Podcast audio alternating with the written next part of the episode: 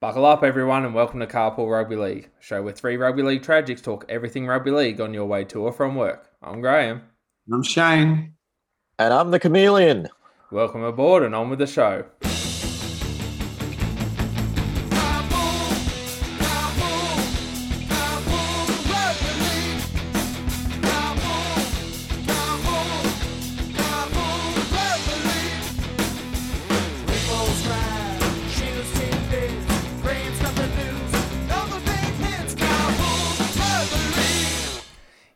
It's Wednesday, and you know what that means. Another episode of Carpool Rugby League. All right, fellas, I almost wanted to do the intro again there. It was almost uh, bang for your buck. But uh, I'll, I'll, tell you what, we are we are actually fired up. I'm, I'm going to give the uh, listeners a bit of an insight. We've had a, a pretty good production meeting before the uh, before the episode today. We've actually almost done a full podcast before we started. There's just so much to talk about, fellas, and uh, some of it's on the field, some of it's off the field, but we're really getting into the thick of the season, aren't we, Shano? Oh yeah, yeah. It's it's becoming it's becoming evident that there's teams that that have sort of got over maybe maybe a couple of the jitters early on and and, and put a couple of wins back to back. You know, talk about teams like Manly. Uh, there's definitely a big difference between the haves and haves not in the competition. Uh, the Bulldogs got a win, so um, yeah. Look, it's good to see when when know, the minute everyone's off a duck egg, everything's good.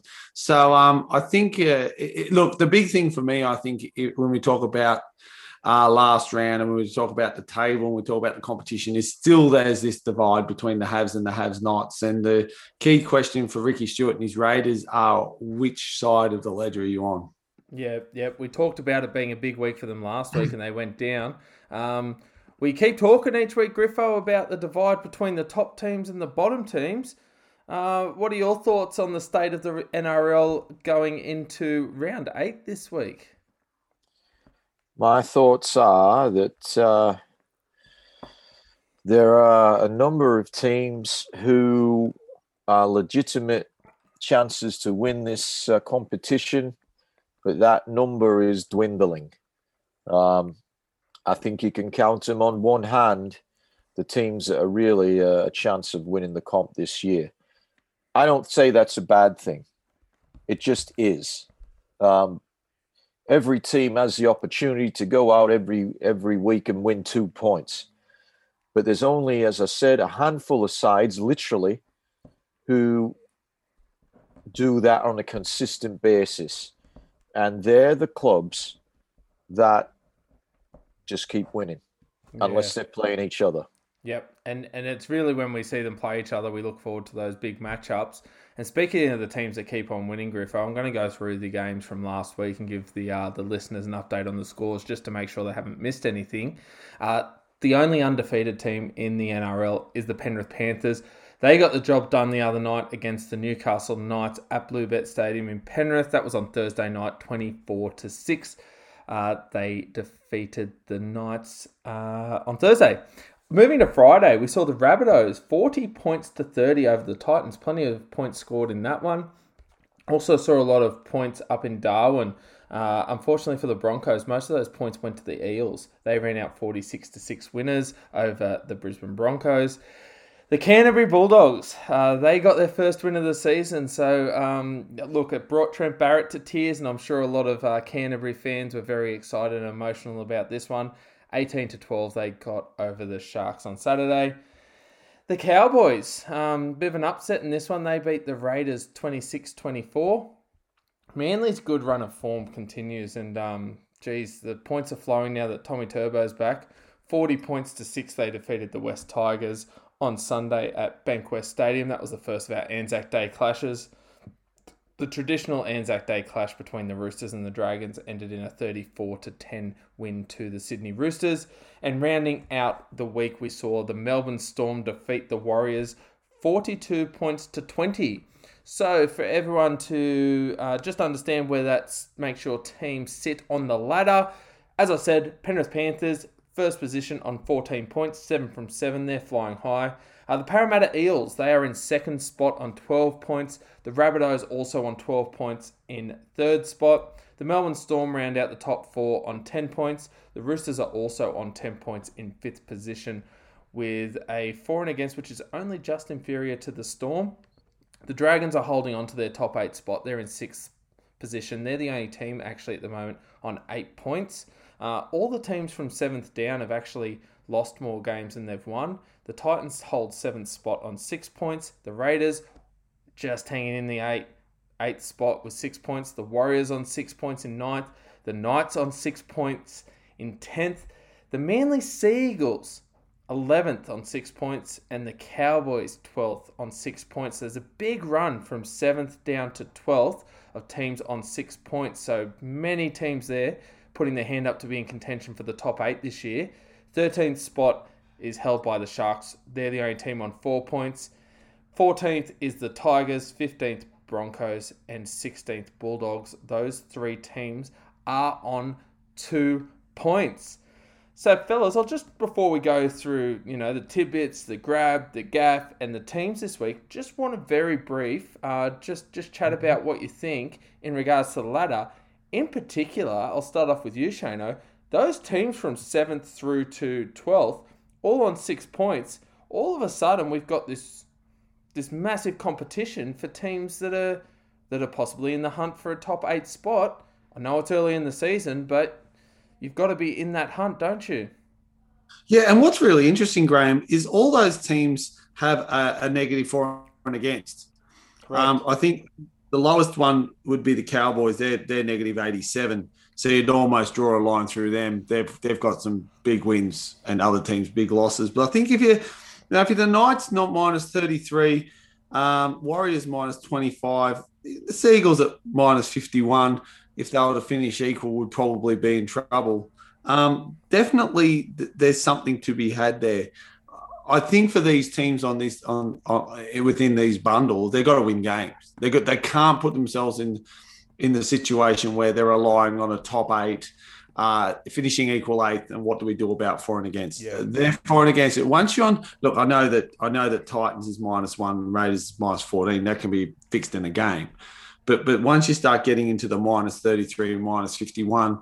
you got to arrest that over a series of games. And, and, and really you need a you know, you need you need a couple of big wins to to sort of to sort of fix that. They're the types of teams that I think, unfortunately for them, Yeah. they're going to win games more like the you know the the the, the two points, four points, eight points, rather than the eight to sixteen point bracket. So, um, look, Manly probably of all those sides, if I was to talk about this round, Manly probably look look look like one of the best. Um, they they they they're really singing now. They've got Trbojevic. Um, I'm dubious though because they played they played the Tigers last week, and the Tigers gave some stuff early. I thought they were pretty horrible. Um, and on that, the, you know, the, they they beat the Tit- the Titans were awful as well. The Titans actually had an opportunity to get back in that game and and, and didn't do it, um, which is why they ended up on a duck egg. Um, and of course, there was that sketchy win against the the, the Warriors. I want to see something. Um, I want to see something a bit more, um, bit more out of Manly. And uh, you know, this week might be This the week. week's the If this test. week they Yeah. take it to Penrith and they really play well, Yeah. and they and and and they and they. And, and they and they they prove that they can show up. Well, then yeah, okay, they're probably going to start getting the wins they need against the lower teams. Mm. Um, I, I just don't look at the moment. They're the team. Canberra's got the troops. I'm not going to put a line through the. I'm not going to put a line through the the, the Titans. It, it's definitely. I think there's a couple of teams there that, on reflection, probably thought they shouldn't be. Um, Canberra being one of them, but I, I, think, yeah, I, I, I think that that big chunk in the middle, it's going to come down to who, how they show up against each other in the big sides. Because when you're in that chunk, you've got to beat your opposite. you've got to beat everyone in that chunk. Yeah, so and if you all of a lose to the sudden, people, you're you've got to beat you got games, aren't people you? in the chunk. Yeah, you've got to beat people in the chunk and do well against the top sides. That's right. You're starting to get good matchups now with those teams that are that are occupying the middle of the ladder. Griffo, you talked mm. about that divide a bit earlier on, saying that you know there's a handful of teams that can win the comp.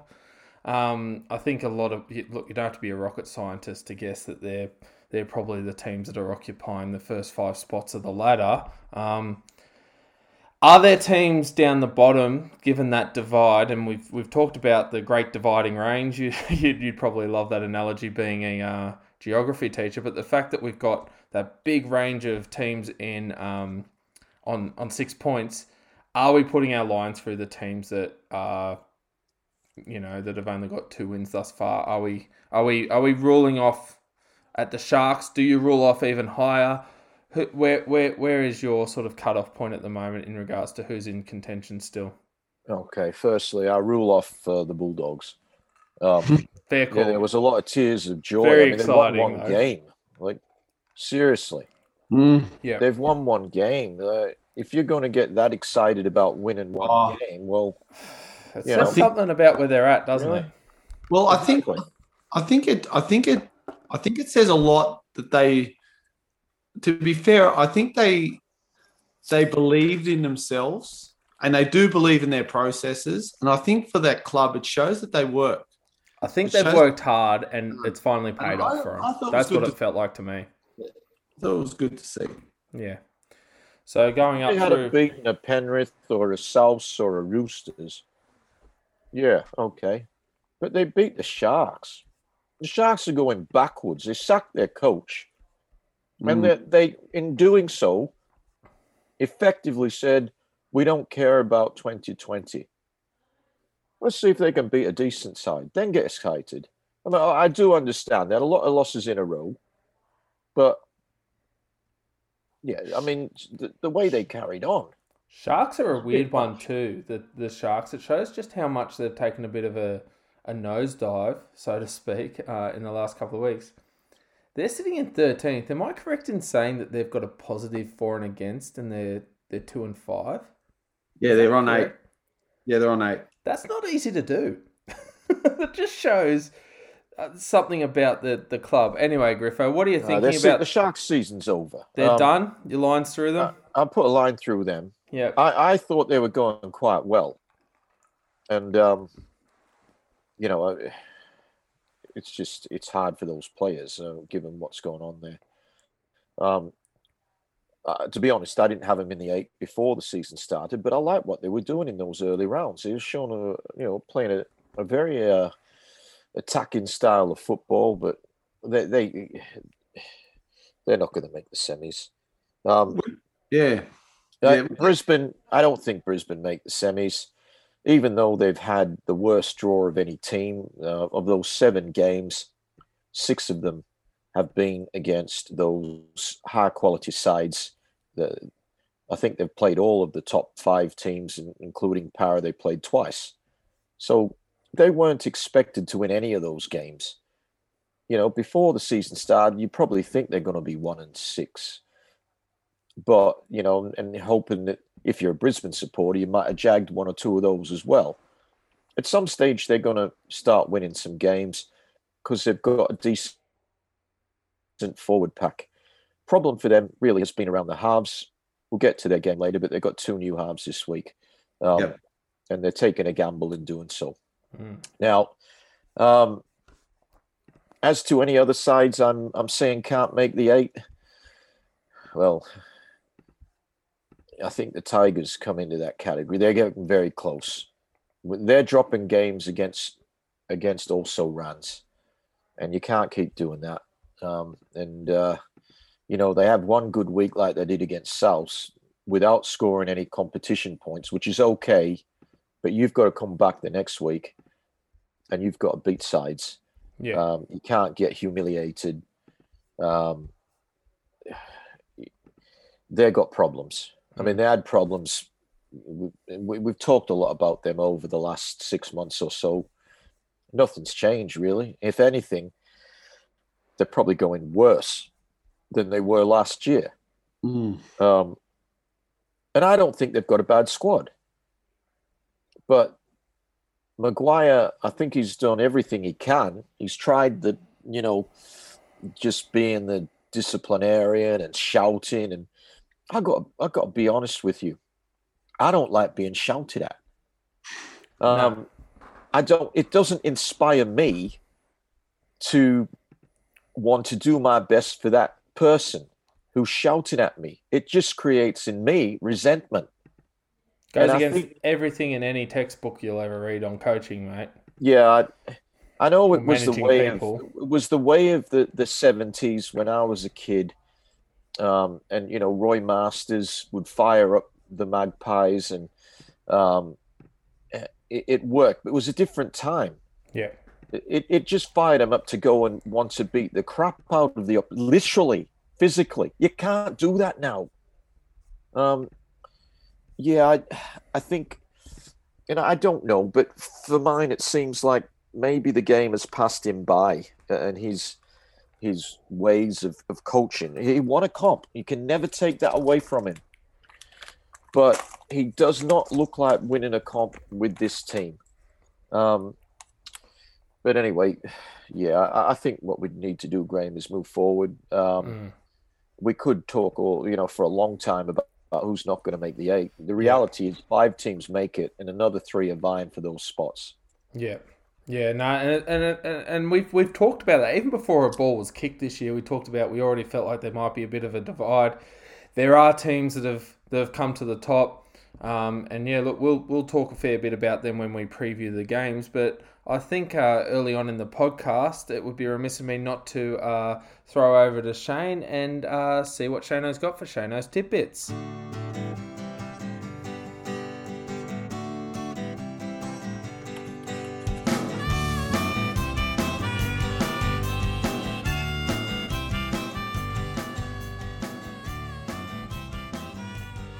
You got for us this week, mate?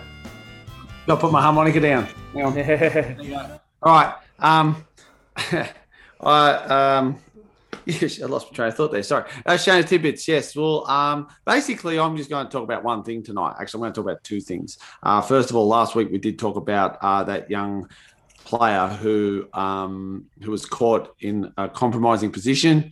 Uh, videoed. Um, the NRL have come out and said that there's no case to answer, but yet fined them five thousand dollars for for um, for Bad technique. I don't know what. Yeah, it was like How'd you put it it last again. week, shit root?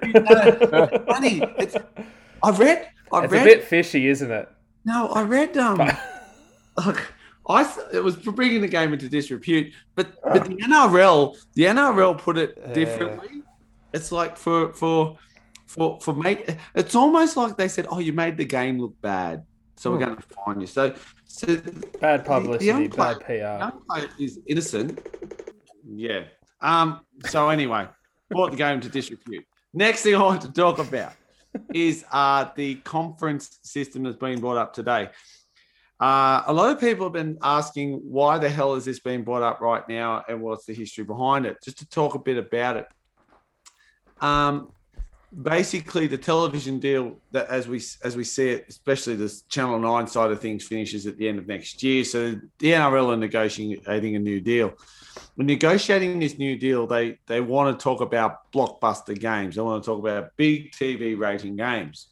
Um, in doing that, what they've decided is to come up with a conference system where it's um, the Sydney sides on one side, and it is the uh, rest on the other. So effectively, what would happen is there's two conferences. The winner of each conference would go into the winner of each conference would come into a grand final.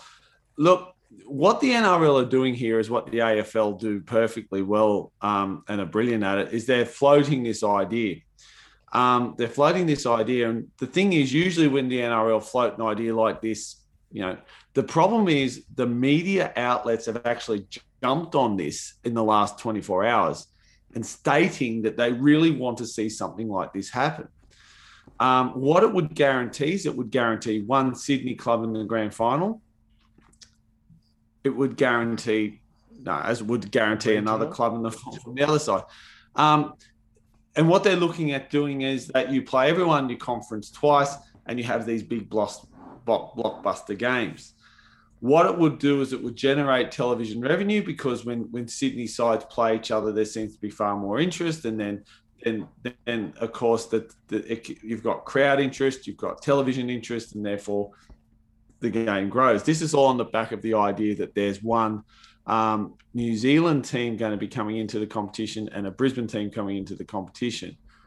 The idea of a New Zealand team coming into the competition is absolutely laughable. I think because the one we've got really can't prove themselves.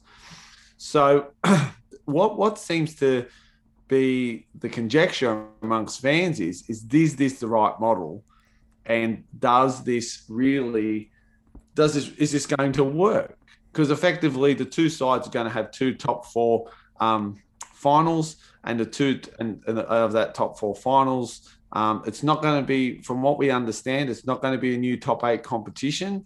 Um, because they really want the they like the idea of having one Sydney team in the grand final.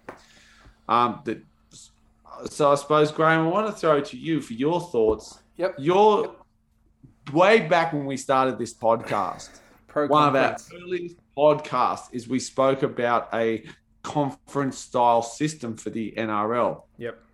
Ours was a four, four. Yep. Ours was done by four conferences. Yours was was geographical. Mine was not. Mine was like yep. the UEFA style. Uh, only because I thought that would generate probably a million people watching it to see where their club plays next year, and it would be good television ratings. Um, I suppose trying to you, do you think the NRL have a good idea here? They have a good idea in theory, in a sense of having a conference system. I love the idea of a conference system. I'm for it. I have a lot of friends who think I'm mad. Um, a lot of people who traditionally think that this doesn't represent rugby league. I am a big fan of a conference system. I'm not convinced, though, that the system that's been thrown around in the past week is the one to go with. Uh, you'll remember that when we talked about a conference system, uh, I was I had mine geographical just based on the fact that a lot of conference systems around the world, especially in American sport, are based on geographical location, and that also to ensures a bit of a variety and different markets um, when you get to the finals setting. Just off the top of my head, the conference system that I think I put forward had a had four. I had a west, you know, north, south, east, west. Um, just from memory, just going off it, the Western Conference was Penrith, Parra, West Canterbury, and this is going off the teams that are in it. Yeah, Penrith, Parra, West Canterbury. The North was the Cowboys, Broncos, Titans, Newcastle. The South was Canberra, St George, Melbourne, and the Sharks. And my Eastern Conference was Manly, South, the Roosters, and the Warriors.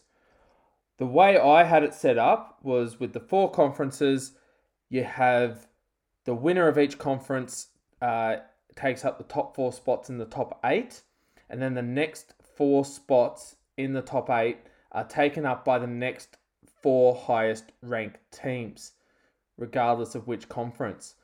That way, I had it so that you knew you're just about, you're almost guaranteed a Queensland team in the finals. You know you've got one from Western Sydney. You know you've got one from one of those regional areas like a Canberra, Melbourne. You know, Sharks and St George are in that, I know as well. And obviously your traditional East with your Manly South, Warriors, and uh, the Roosters.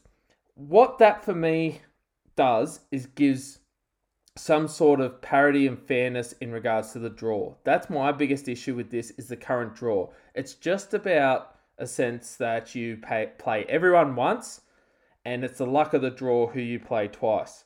With my conference system, you play everyone once. So you've got your what, your 15 games and then you play the the teams in your conference a second time. That then gives a bit of fairness in regards to who you play because those teams you play a second time, uh, you're actually playing for something. I wouldn't even care if they needed to pad it out where they play the teams in their, you know, their conference. I think we talked about that being the last three rounds of the season are all conference matchups, so that they're actually playing for something. Every game means something, and their their local um, or you know significant matches within the conference system. I think that is something that could be sold if done well. This conference system, even if it's a two conference system, you need to make sure you get the conferences right. One argument I've had from people is the fact that, um, you know, I, say for example, I'm a fan of the Rabbitohs and my mate's a fan, fan of the Panthers. Uh, if they were in the same conference, people go, oh, but our teams can't play each other in the grand final that's one thing I think that traditionalists are going to look at. If like the way I've got it, I've got South and the Roosters in the same conference. Um, they could never play in the grand final. That's that's something that we need to think about. But we're guaranteed two blockbuster games throughout the year that we can we can build around. We don't need to sell the grand final, regardless of those two teams. It's going to be a big match. I think also too with a conference system, you're not only just selling a grand final. Um, two conference systems sells two finals and a Super Bowl type game. My four conference system, you effectively have, you know, the top eight as it is anyway. But yeah, it depends on the structure. But if done right, I reckon it's a great idea. Yeah, I, I, I suppose Griffo, um, Graham's a bit of a fan of some sort of conference system. Uh, are they changing things for the sake of changing it? Because correct me if I'm wrong, we could just have the table as it sits and just make every team Sydney team play twice, and it would be the same thing, wouldn't it? Yeah, I, don't know why the conference system is needed. What I'm interested in is the best teams making the playoffs and the best teams making the grand final.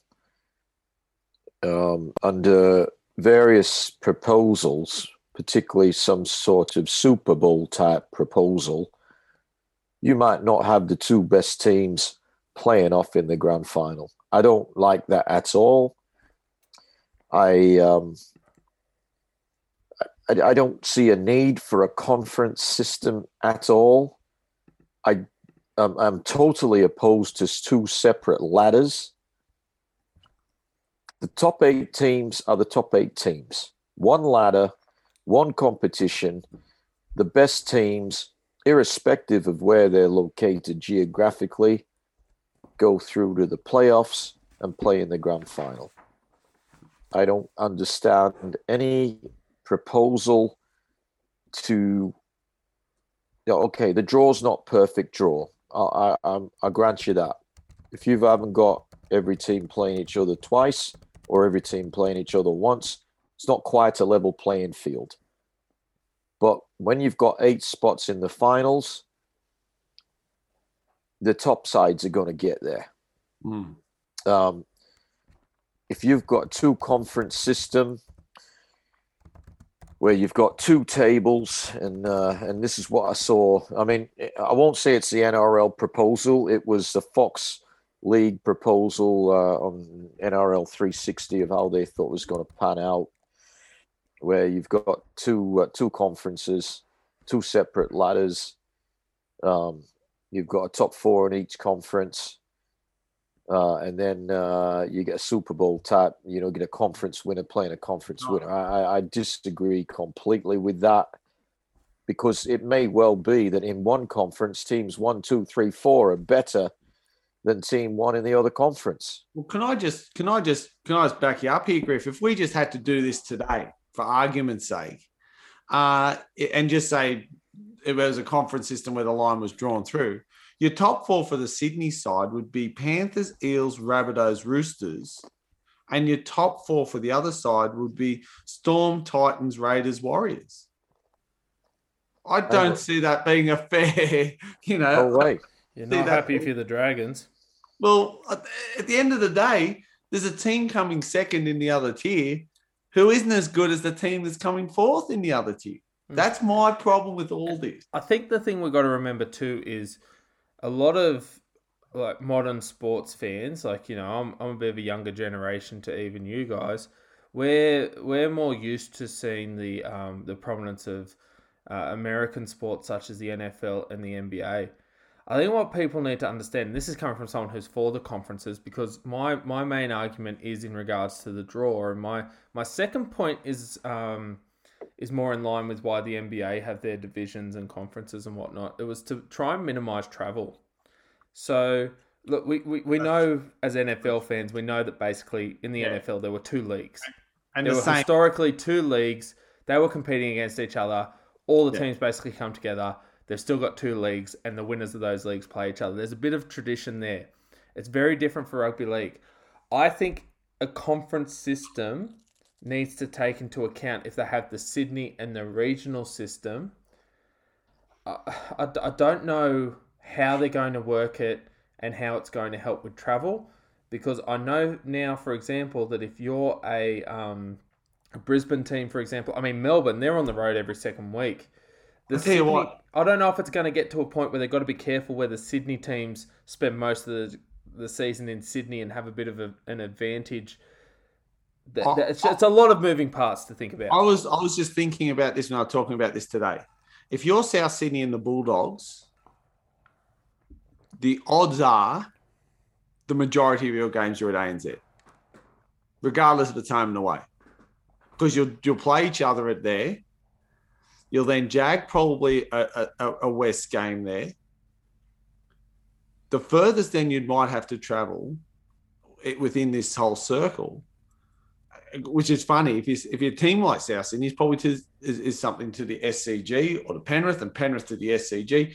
I, I I think in a in a competition, in my opinion, the draw people talk about parity amongst the draw. The draw is a randomly set entity. It, it, it goes out, it gets made. I know what they try and do is they try and do that lesser teams, so the lower teams from the year before play each other twice, and the higher teams from the year before play each other twice. Um, to give you an example, there were years there where South never played Penrith twice because the distance between them on the competition was was too Yeah. far. So they, the, now that they're close together, it's, it's guaranteed to happen. I think that's a fairer system, especially when talking about things like travel. The minute you start creating a conference, well, then the odds are that the Sydney teams, you know, only half of those will need to go to New Zealand. Only half of those will need to go to Brisbane or to Townsville. Hmm.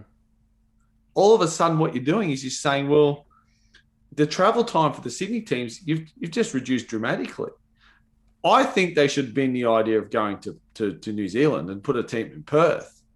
Now, if you had another conference where the travel was, that would mean every every team that's outside the Sydney the Sydney section has to travel to New Zealand, has to travel to, uh, or vice versa, Perth, Townsville, Brisbane. It, it just makes it so convoluted. I know when we talked about our system, Graham, and I know when I was thinking of mine, where you Yeah, draw it out of the hat and it's a bit of a spectacle. Uh, and the That'd be teams a good. That'd be a good introduction to the Yeah. season. The, uh, the, the, the teams are seeded. the teams are seeded, so it's not as if they're seeded from the year before. I still had the top eight. You drew the top. You drew the top eight, and Did it's a have? new. Did you have You four? see them. You see them. pots, and the top four are the the different pools. The teams that are guaranteed in that group. Like, does that is that how you had it? Yeah. So so so what happens is the first four teams are in one. So they're in, so they basically go into the pots first. Yeah, The they're teams they're go in separate and conferences. The top That's- four from the previous year would be in separate are in separate conferences. conferences. Yeah. And the way and and basically once you had your win loss ratios, you come together and that's the top eight as we know it. And I think that's the problem. I, I really dislike the idea that you have two, and I'm with Griff a little bit, is you've got two separate ladders based on nothing more than geographical location. Well, that you've what you've done now is you've just really skewed the competition because I think if you were to talk to a rugby league player, what's the biggest dent in their preparation for the next game? It's travel.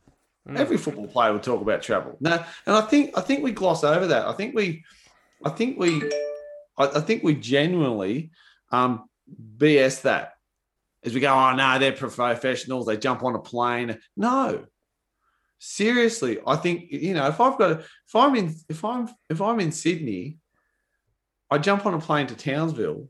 I, if I go to Townsville for work and come back, I'm buggered. I haven't run 14 Ks in the rugby league match yet. And I think that's the problem with this system is that there's a lot of travel for half the competition. That puts massive dents into your into your preparation. And I, I, I don't like this this system that they've brought up. I Well, think this, the system they're talking about with the two conferences, you've got your Sydney conference with yeah Roosters, Rabbitohs, Eels, Bulldogs, Tigers, Panthers, Dragons, Sharks, Seagulls. Then they're calling the other one the expansion conference, which would have Broncos, Titans, Cowboys, Storm, Warriors, Knights, Raiders, a second Brisbane franchise, and a second New Zealand franchise. The way they want to structure it, from what we've heard today, is that nine teams from each conference play each other twice, and you play each team from the other conference once. Right. When when you then go to the finals, each conference would have a top four teams that will qualify for the finals, and the Yep. finals would then be a separate elimination format. So Yep. you'd have first versus fourth in the conference, second versus third in the conference, losers eliminated, and then the winners of that would play for the conference championship. Same happens on the other side of the draw. The, those actually- two teams play for a Super Yeah, Bowl. I think I think someone's come out and uh, since then, Gray, and actually said that they they wouldn't do it that way. That they'd actually give See, and this Maybe- is this is the thing that's frustrating. It's one day and the NRL's putting out. what they've different- done. What they've done. What they've done is they've said They if they don't know do what they're it, doing. if they do it your way, the way you just said, That's what's been reported today. they're actually behind one's finals match. Yeah, They're they're behind a week. they're eliminating The biggest problem is an extra two teams. I suppose people week, in rugby eh? league land, people in rugby league land are going, look, this could all be for nothing. Why are you talking about it? Because this is this is I this is know. floating. This is floating the idea for a broadcast deal. If the broadcasters see some sort of marketability in this, which I do as a look as a fan, I can see this being highly marketable. If the broadcasters say, "Hey, we might, we might, this might work," I'll guarantee this will change. It has nothing to do with the game. It's all got to do with broadcasters.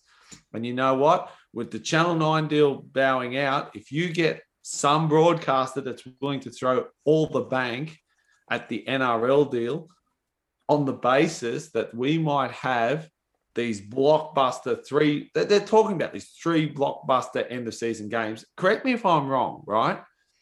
Yeah, Isn't the isn't the semi-final already a blockbuster game? Like That's right. Uh, Yeah, uh, in my opinion, like, and this is why I couldn't get when I'm the grand "Hey, final qualifier. I don't know if this game's going to be any bigger. The biggest problem is, and you know why they want to make it bigger, is because imagine if it was Penrith versus Souths, only one of those would be in the grand final. All of a sudden, that's a grand final within itself, and that's the problem.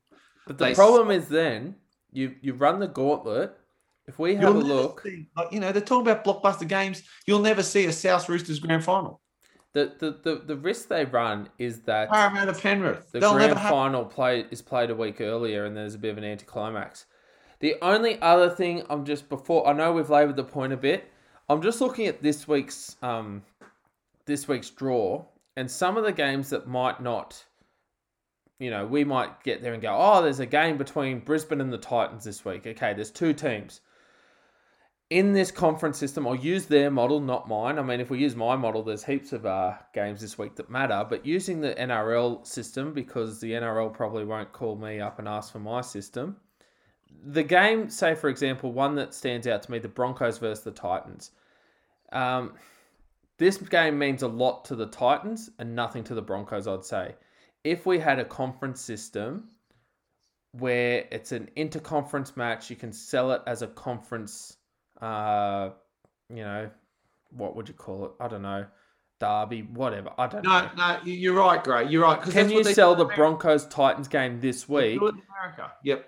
more so than what you could if like this week we're not going to really think that it's a big impact on the competition but i know being an american sports fan that whenever the dolphins play the patriots regardless of how those two teams are going it's a conference rivalry And the sad thing is, Graham and, and, and Griffo, please chime in.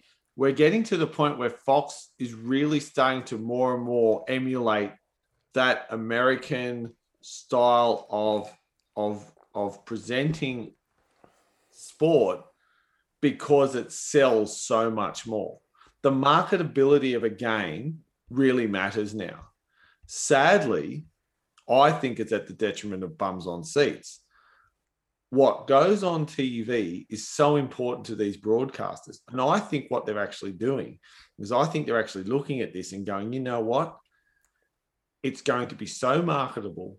It's going to give us two competitions yep where we can start talking about, you know, fifth place twice, where we can only talk about ninth place once. all of a sudden more teams are a chance I I don't we've like already it. talked about I appreciate it. I don't like it. We've got five teams here that we've talked about today that we say are a chance. I mean, Griffo, I know that you're not a fan of it. Um, what are your thoughts on the argument that people say, well, if you've got two ladders, which I know you're not a fan of, um, all of a sudden we've got more teams that, that are a chance of uh, getting some form of success, whether it be a conference championship or an overall NRL premiership? Mean That's a load of anything to you? crap, to be honest. it's absolute load of crap. You know, you? You're not sold just at get all, the, are you? the best teams. Yeah. One ladder, one. It's called the NRL, the National Rugby League competition. It's not called the National Rugby League uh, And I Sydney bought this- competition or No, the hundred National percent. Rugby League outside Sydney. Yes, It's one competition. Hundred percent, Griff. It's not New South Wales Rugby League versus the rest. I agree with you wholeheartedly. They That's a- could have. They, I- they could have had it when Super League was around. They could have and- had it after Super League if you were gonna, you know, when they smoked the peace pipe. Um, but they didn't. They, they, they came back to. They realized that twenty teams at that time was too many, and they took it back to uh, oh, what was it? 14 in 14, 2000. yeah, Yeah. yeah. Um, and some teams fell by the wayside, and some teams merged, and um, look, I, I, I'm more interested. I'll be honest. I'm more interested in round eight than I am in. Yeah, Yeah, 100%. yeah, and we'll get to You that. know, like I just want to I- ask you your gut feeling, though, Griffo. Is your gut feeling, regardless of the fact whether you like it or not, is your gut feeling that this is probably going to happen? well, I don't know. I mean, the first I heard about it was when I switched on the NRL 360 tonight. I don't Hmm. get the papers or anything like that, and um, I, I I switched that on. Then all the talk is about a conference system. yeah. So this was actually this was actually broken this morning on ABC, and Mm. it was via press release. But this isn't the first time that No, this is. No, You it's been. not the first time it's come up. No, but it's the first time it's being press released. Yeah, the- this is the first time the Working NRL is saying we're looking at it. We're we're putting the bait out, and if broadcasters want to buy we'll be happy for them to buy it. The AFL do this all the time, and it Mhm. works beautifully for them. And I'll be honest with you, I think V'landys is probably the first bloke in a um, position of power that's willing to pull the trigger on big calls like this. I think uh, he's he's one of those blokes that's not uh, shy about making changes and uh, implementing new strategies. So I don't know. It's, it's a bit of a watch this space. Um, I tell you now, if Fox want to be the one horse band that they want to be, this is the way to do it. Mm, yeah, This is the way to do it. yeah. Well, it'll be interesting to see. It'll be something to definitely keep our eye on. Uh, it's funny. It's the only re- It's the only way that they're talking about expansion, which is I think that I think that's the final clinch. I and I We'll think that's the thing. We're going to expand. we'll do this, but this is expansion comes of this. Because it gets harder. The more teams, you really get difficult in the sense of having a draw that makes sense. The draw doesn't make sense now, but We'll have a player pool first. yeah, that's true. That's true. We haven't even gone into the fact that You gotta one of those floated find 60 teams in New. Zealand. You got to find sixty players, and then tell thirty of them, "Oh, you're going to be based in New Zealand." Am I being harsh in saying that New Zealand has to have one team that's competitive before they? Yeah, Yeah, no, that's fair. I think they're I, I, I just think, and I know we've talked about this before, and I don't want to bore the listeners or each of us, but I agree with Shane. I, I'm 100% behind Perth. yeah, same. Yeah, I, I like Perth. Decision that you're opening a new market. If you put another team in New Zealand, you're not creating a new market. No, No, You're creating more opportunity in a sense for New Zealanders, but the reality is you're not restricted. If you're a if you're a New Zealand boy who plays rugby league, you can go to any one of 16 clubs. yeah, You don't have to play for the Warriors. I think it'll actually dilute the um, the the, the talent feeding into the Warriors, Oh. and I don't know if it can be diluted anymore. I'll look into my crystal ball and I'll tell you now. If they create another another New Zealand team, it'll get all the help, it'll get all the funding, it'll get everything. And you know what? I guarantee that in ten years' time, one of them will be gone, and it'll be the Warriors. Yeah, because Warriors the new It'll the be new the shiny team toy will get all the. Uh, the new team love. that stays. Now, still only have one New Zealand team, and the Warriors are gone. Just fix the Warriors. yep. Done. No. If if there is sufficient player talent, which I don't believe at the moment there is, we're seeing a divide a- at the moment that we haven't seen for a few years. The, the distance between the, the good and the bad is is quite stark at the moment. You add two more teams, it's only going to get worse. But yeah. I, I am in favour of a team in Perth, more so than uh-huh. even a second team in Brisbane. Yes. yes. That's just uh, my personal opinion. I You're think- opening up a new market. Yep. You're right. you, you're looking at Australia's fourth largest city. There's an, you know, there's it would work.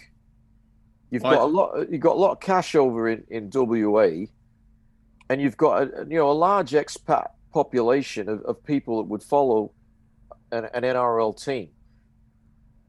Yep. I don't want to bang on about it, but for mine, it's I agree. Perth. The NRL, V'landys obviously, he's made it quite clear he wants a second team in Brisbane.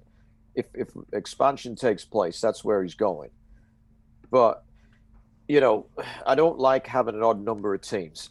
Personally, I don't want to see buys. No. The, But- no. Um, I think Perth, with that extra time zone, I think it's perfect for television.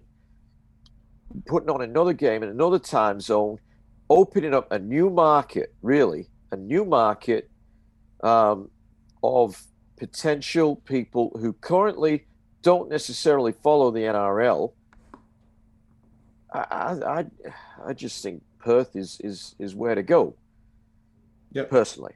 I agree. No. But we've got a whole group, group of games this week, don't we, Grant? Absolutely. We do, and before we get to that, we might even see uh, just what grabbed Griffo's eye last week for Griffo's grab.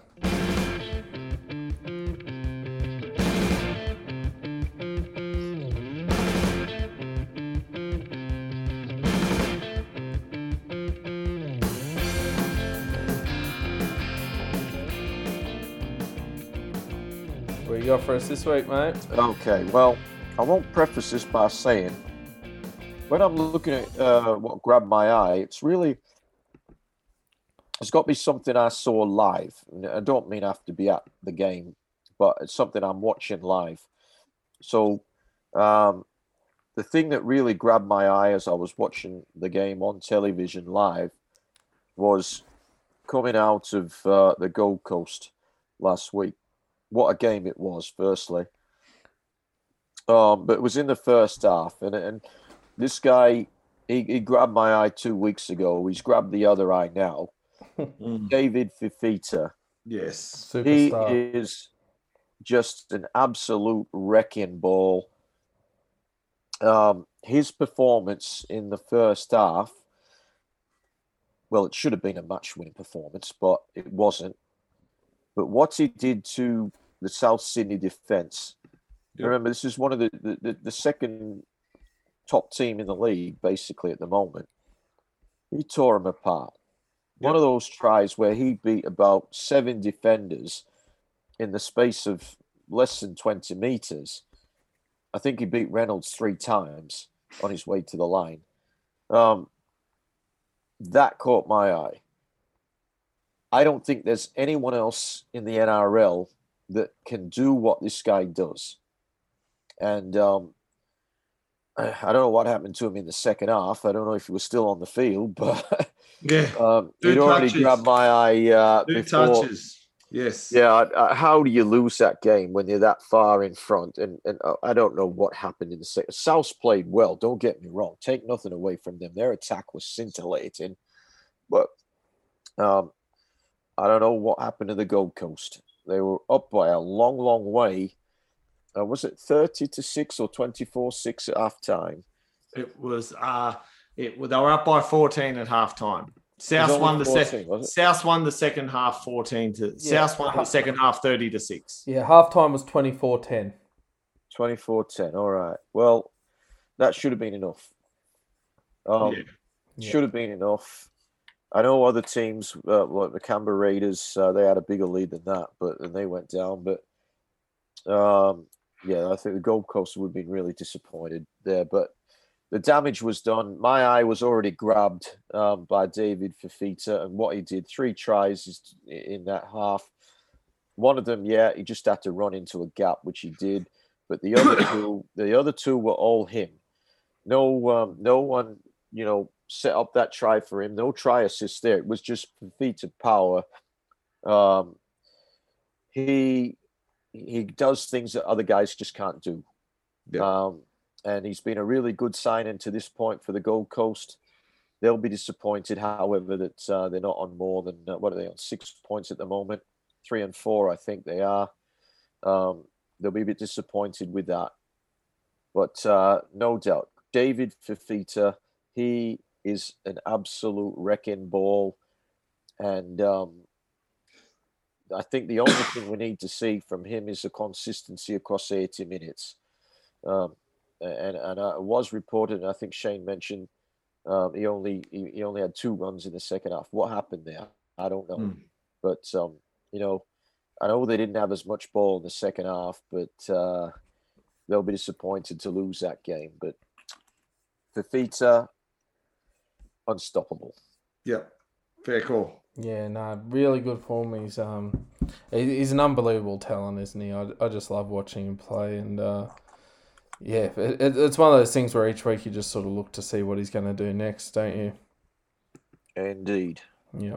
I guess you wouldn't have loved it quite as much as a South supporter in the first half last week. no, it was a it was a bit of a concern, and uh, yeah, look, it was. Um, well, the yeah, big, look, the big concern, big concern for South Sydney was they missed thirty five tackles in the first half. Yeah, I could. That's you, massive. Yeah, you could almost uh, put that forward as Graham's gaff. So uh, Oh, well, I might as well give you my gaff, hey?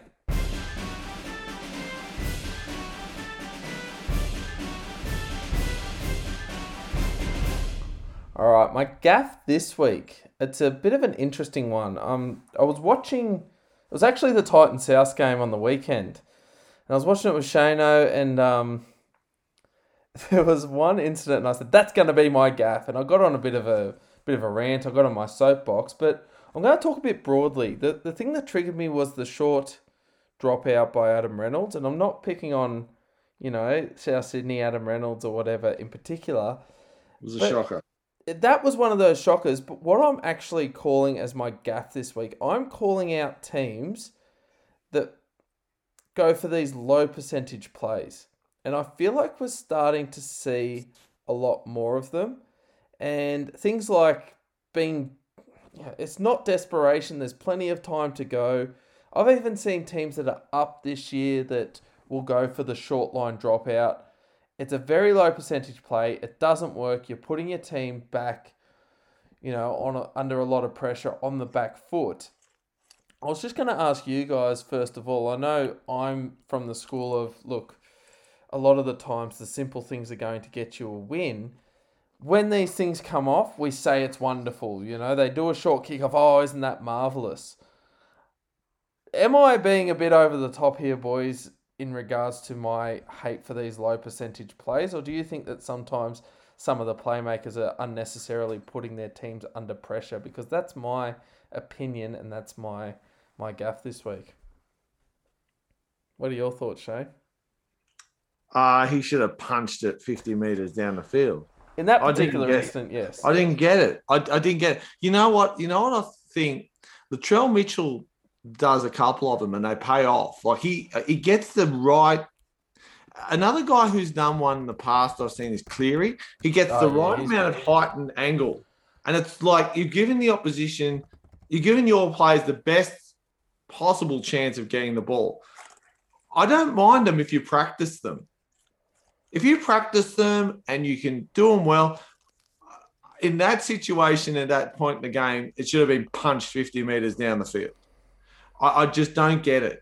I, I, the idea of taking pressure off yourself by giving the opposition either two points in front of the sticks or giving them a tap where their wrecking ball can crash over for a try. I, I don't get it. I I think they're I don't think they're a low percentage play when practiced off the cuff, they're extremely low percentage. You know, I, I, go back, I remember Finch doing one many, many years ago, which basically lost the game for him. You know, like it's unless you're hundred percent sure you know what you're doing, don't do it. Is this a bit of a Yeah. head scratcher as the coach, Griff?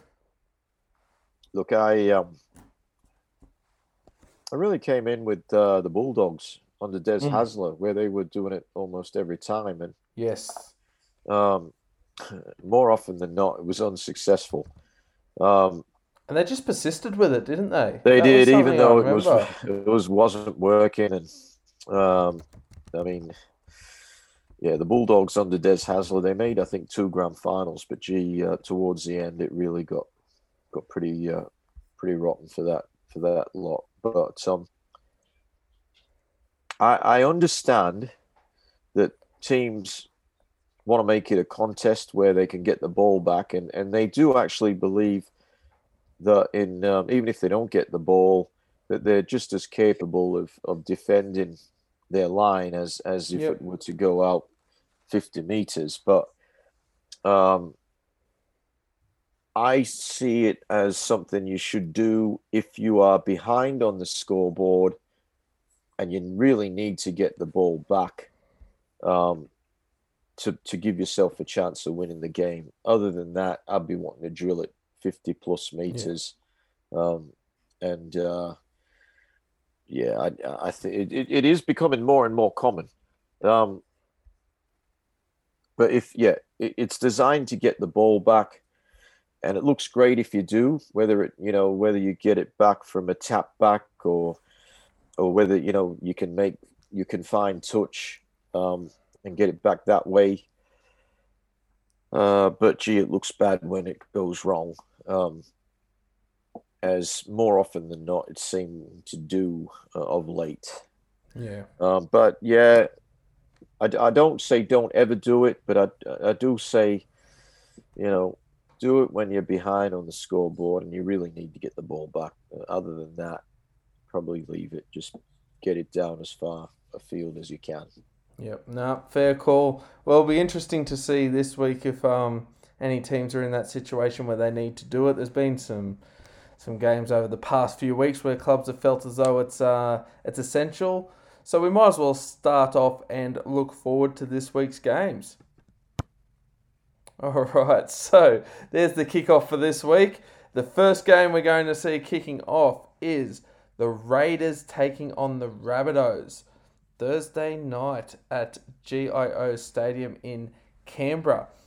Bit of an interesting, um, bit of an interesting one in regards to the team news, guys. Uh, the Raiders this week, they've uh, got uh, Joseph Tapine into the, the side. They've rested Josh Papalii. Um, we'll talk about that in a moment. A bit of a bizarre one considering where they are on the ladder. I know that you boys might have a bit to talk about that, especially also considering that Jarrod Croker's out. Most weeks when we talk about Papalii and Croker being out, we're talking about uh, you know some panic happening for the Raiders. So very interesting to see Papalii um, rested this week. Um, just as we're recording this, we've got the, the news coming in that Frawley and uh, Dunamis Lui are the players cut from the extended squad. Uh, the Rabbitohs, uh, news out of their team is that Tevita Tatola won't actually play. He's uh, failed a HIA protocol, so um, they're actually going to see Jai Arrow most likely come into the starting side at prop. So uh, that'll be his first start for the year, which pushes Mago onto the bench. Um, very, very interesting matchup we've got here. I should also uh, fill the listeners in that there were some late changes for the Rabbitohs last week, with Cody Walker moving to fullback, Benji Marshall coming into the halves. Really, um, really worked for them last week, especially in attack in that second half. I want to throw to you first, Griffo. I know Shane's going to have a lot to talk about with this one, but I want to get your thoughts on the Raiders. We said last week they need to start winning games to get on the right side of that win loss record. What are your thoughts that the talk out of the club is that a player like Josh Papalii is being rested against a premiership heavyweight like South in what can only be described as a must win game at home? I'm not sure if that adds up for me. What are your thoughts on that? Well, um, rested is a very kind way to say he's been dropped. Yes. Um, There we have it. Let's let's call a spade a spade. Yep. Oh, you, you took the words Um, out of my mouth, Griff. Yep. Yeah, he's been dropped. Yep. He's been rested. Rested just means, oh yeah, okay, we respect you. We're not going to play you in the in the New South Wales Cup. Um, What do they gain from using that terminology? Wouldn't it be more motivation to say, but the, the guy himself knows he's been dropped. You know, it's it's just ridiculous, really. Rested. No, Just you've been them. dropped. It just stops them asking questions, really. Yeah, But I mean, and it, everyone knows he's been dropped, Hmm. not rested. Um, is so stop using to- that term. Is this the game to drop him? No, not at all. There you go. Um, you, you mentioned that uh, their captain or their co-captain is out in Jason Croker. Mm. The other co-captain is still out in the t- in Hodgson, and their other most experienced player, Soliola, is not making the uh, not making the side. No, he's on the reserves. Yeah, so uh, I assume, but I don't know. Is Jack Wighton the captain or what? I would don't know. assume so. Um, this team's this team is is really struggling. Um, you lead the North Queensland Cowboys 24 points to 6 and you go down 26-24 against a team who was really they were awful at the start of the year. They got a couple of back-to-back wins against reasonably low quality opposition. Um, and they're now on the same number of points as the Raiders. Uh, I I can't see Canberra winning this game. It would take a massive turnaround to beat one of the heavyweights, um, albeit without probably the, arguably their best player in Latrell Mitchell. I don't know that he is their best player, but um, he's their biggest name certainly this team showed last week uh, how they can put points on. Um, and uh, I just think the misery for the Raiders continues this week. Uh, Mm. Well, you look at it and you think, you know, it's a pretty good side. Um, the other guy they're missing is Shans Nickel Klugstart. Klokstad. Um, whatever start you look at, I don't think the start's going to be friendly to the Raiders after this game. I think they're going to be three and five. Um, they got some good players there, but they got some players who who are not playing to uh, to their name um, in terms of what we might see them as. Some of those guys have been arrested. Um, hopefully, no one will be arrested. Um, but uh, you know, the Viking clap will be going. Uh, it's going to be cold. So conditions should favor the Raiders, but they're coming up against a very, very good side in the South Sydney Rabbitohs. And I think uh, they march on this week, the Cardinal and Myrtle. What do you think, Shane? I agree. I, I can't see anywhere where I can't see anywhere where the um, South Sydney side might struggle. Um, the only thing, the, South Sydney's biggest problem is going to be South Sydney. If they if they miss as many tackles as they did last uh, week, it's going to be an issue. Look, starting with Canberra, the key thing I have with Canberra this week, I think their bench is better than their starting lineup. I look at their bench and go, well, Yeah. I'd almost have all those guys in my starting lineup, and the guys that are starting on the bench. I, I don't know whether what we what we've got in front of us is what we'll see at kickoff. I'm not 100 percent sure, but um, you know, I look at that, which means their bench is okay. You know, like for, for what they can for what they can muster. Um, the biggest problem I can see is, regardless of when they're on the bench, whether they're on or not, is is Jack Wighton going to get the field position he requires to make something happen? Um, coming up a side against a side where when they want to, they can actually pin oppositions down. That starts with Cameron Murray. Um, I think he's been in some fantastic form on the field uh, in, in in the last few weeks. He really has led the charge. Um, Damien Cook has, has found a, a vein of form. A guy's uh, defense I want to talk about is Campbell Graham.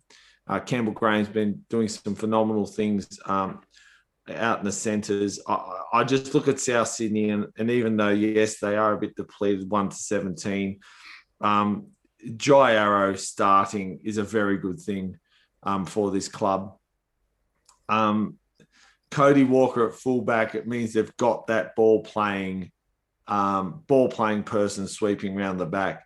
I, I like what I see when that when that happened. I, I, I do think that the mat I do think that the change has probably caused a few issues in defence, which which were arrested in the second half against the Titans. However, in saying that, I think South Sydney will be far too strong. The the, the Raiders have far too many injuries and too many top line players out. Um, it would be a shock if South lost this one, Gray. Yeah, I, I think South are, are good to go in this one too. Um, and, and like you said, I actually think that um, the the the little shuffle they did before kickoff last week with Cody Walker going to fullback, Benji Marshall in the halves, it really um, made those set plays more prominent and seamless.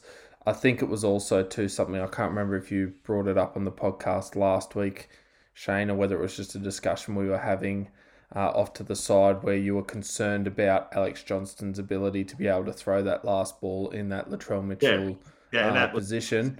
They've worked that out. With Cody Walker there in attack, it's all good.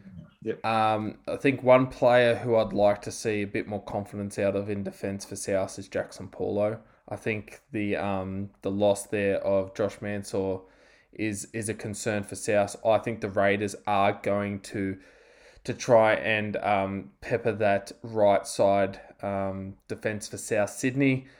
But I look at the South Sydney, uh, sorry, the Canberra team, and I'm concerned about where that strike power in that backline is going to come from. Curtis Scott and Rapana, we know are good players and good finishers.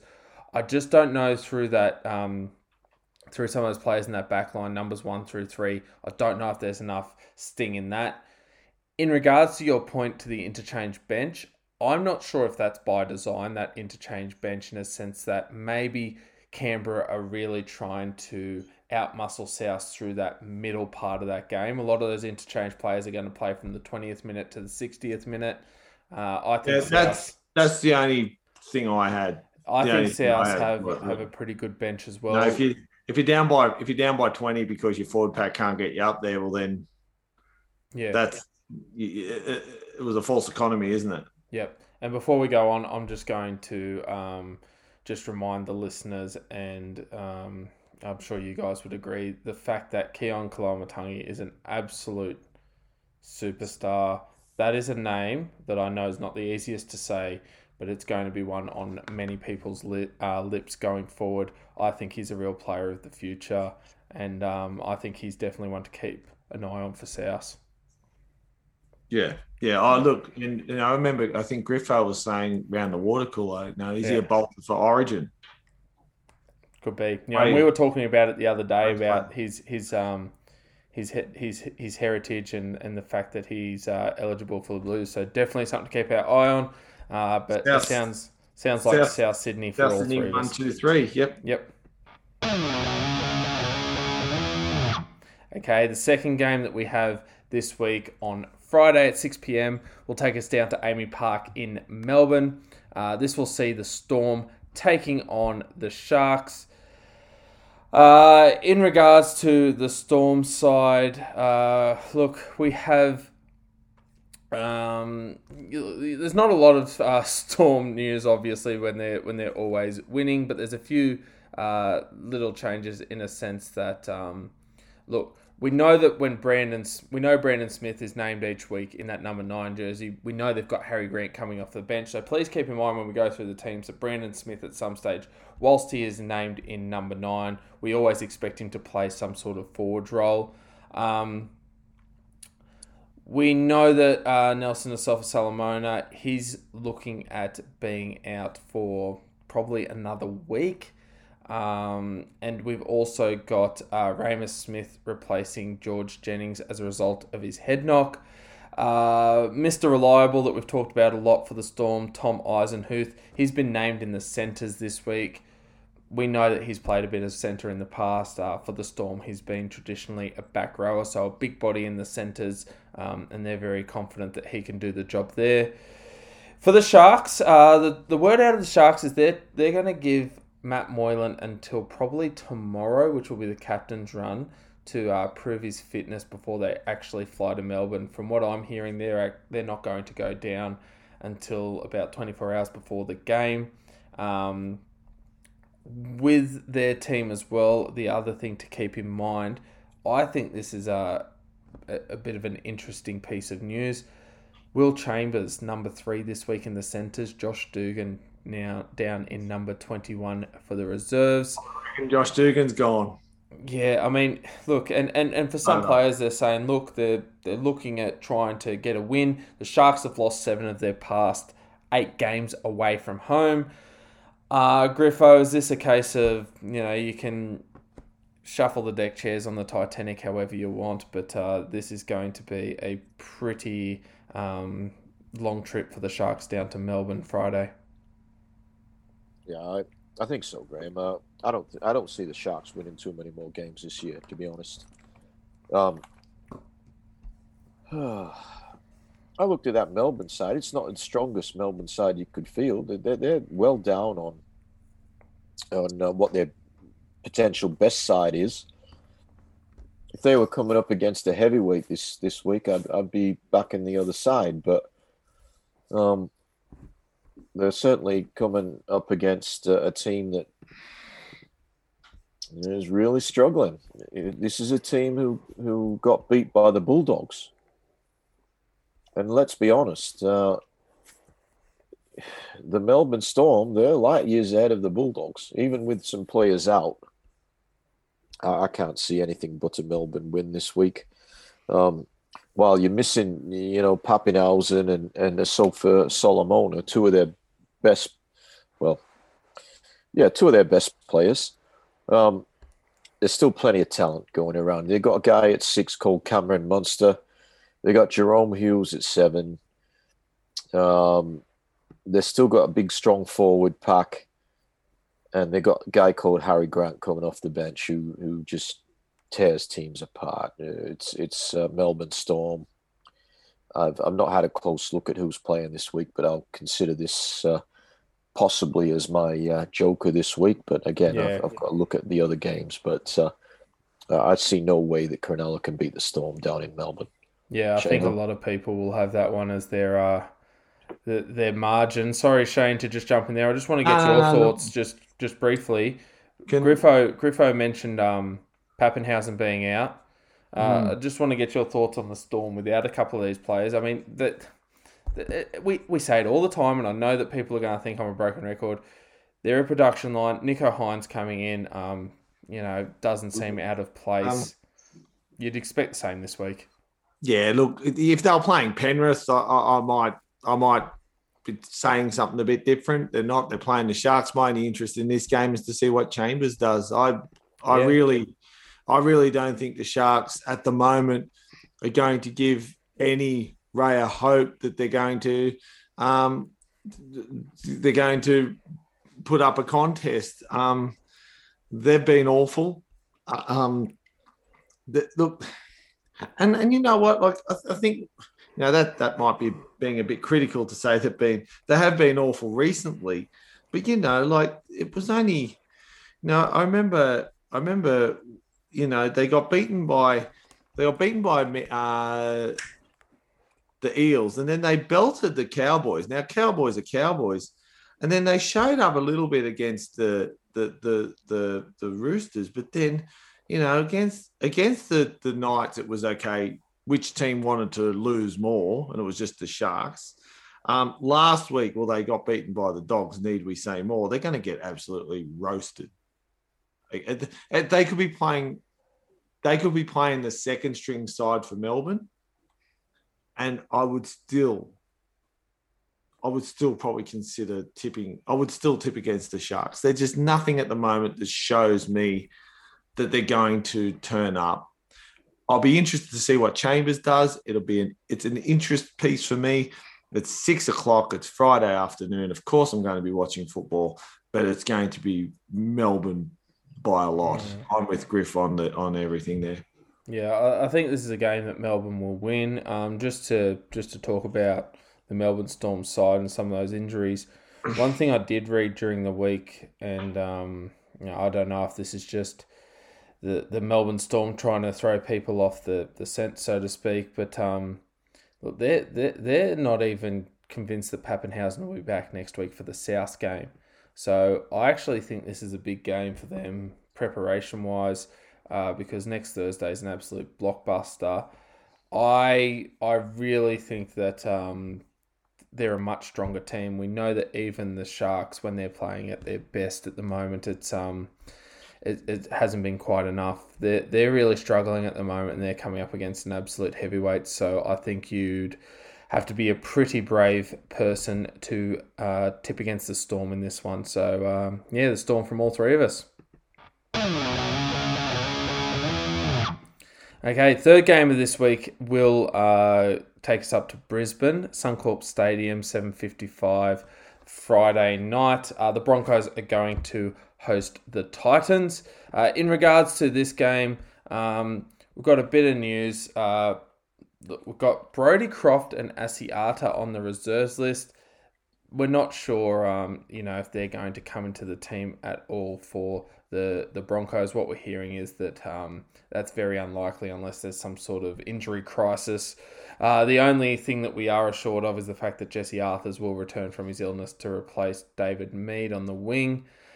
Um, for the Titans, Anthony Don is expected to play after recovering from his hip injury. Uh, the other news, obviously, in regards to the Titans team, uh, Herman Sasa, he looks set to make his debut for the Titans. Uh, we're up to round eight now, so uh, I think Herman will be thinking it's about time to get into this side. He'll be pretty keen, um, should that be the way they end up lining up. Um, Tanner Boyd, another name to keep in mind, is in the reserves. Bit of an interesting one here. We've got the the, the southeast Queensland uh, rivalry. We've got the Broncos taking on the Titans. Shano, tell me your thoughts at the moment on this uh, this Broncos team. Try to be as gentle as possible, keeping in mind they they got done by forty last week, and um, you know they come up against a Titan side that many would argue should have got the job done against South. Oh, I when you talked about, I, I had flashbacks to the Crushers then when you were when you brought that up, Graham. I, I the Southern Queensland Crushers, you know, that's where the Falcon was born, right there. That's true in that in that gold colored jersey. Um, look, they were horrible against um, Parra. Um, they they didn't show anything. Um, their forward pack were non-existent.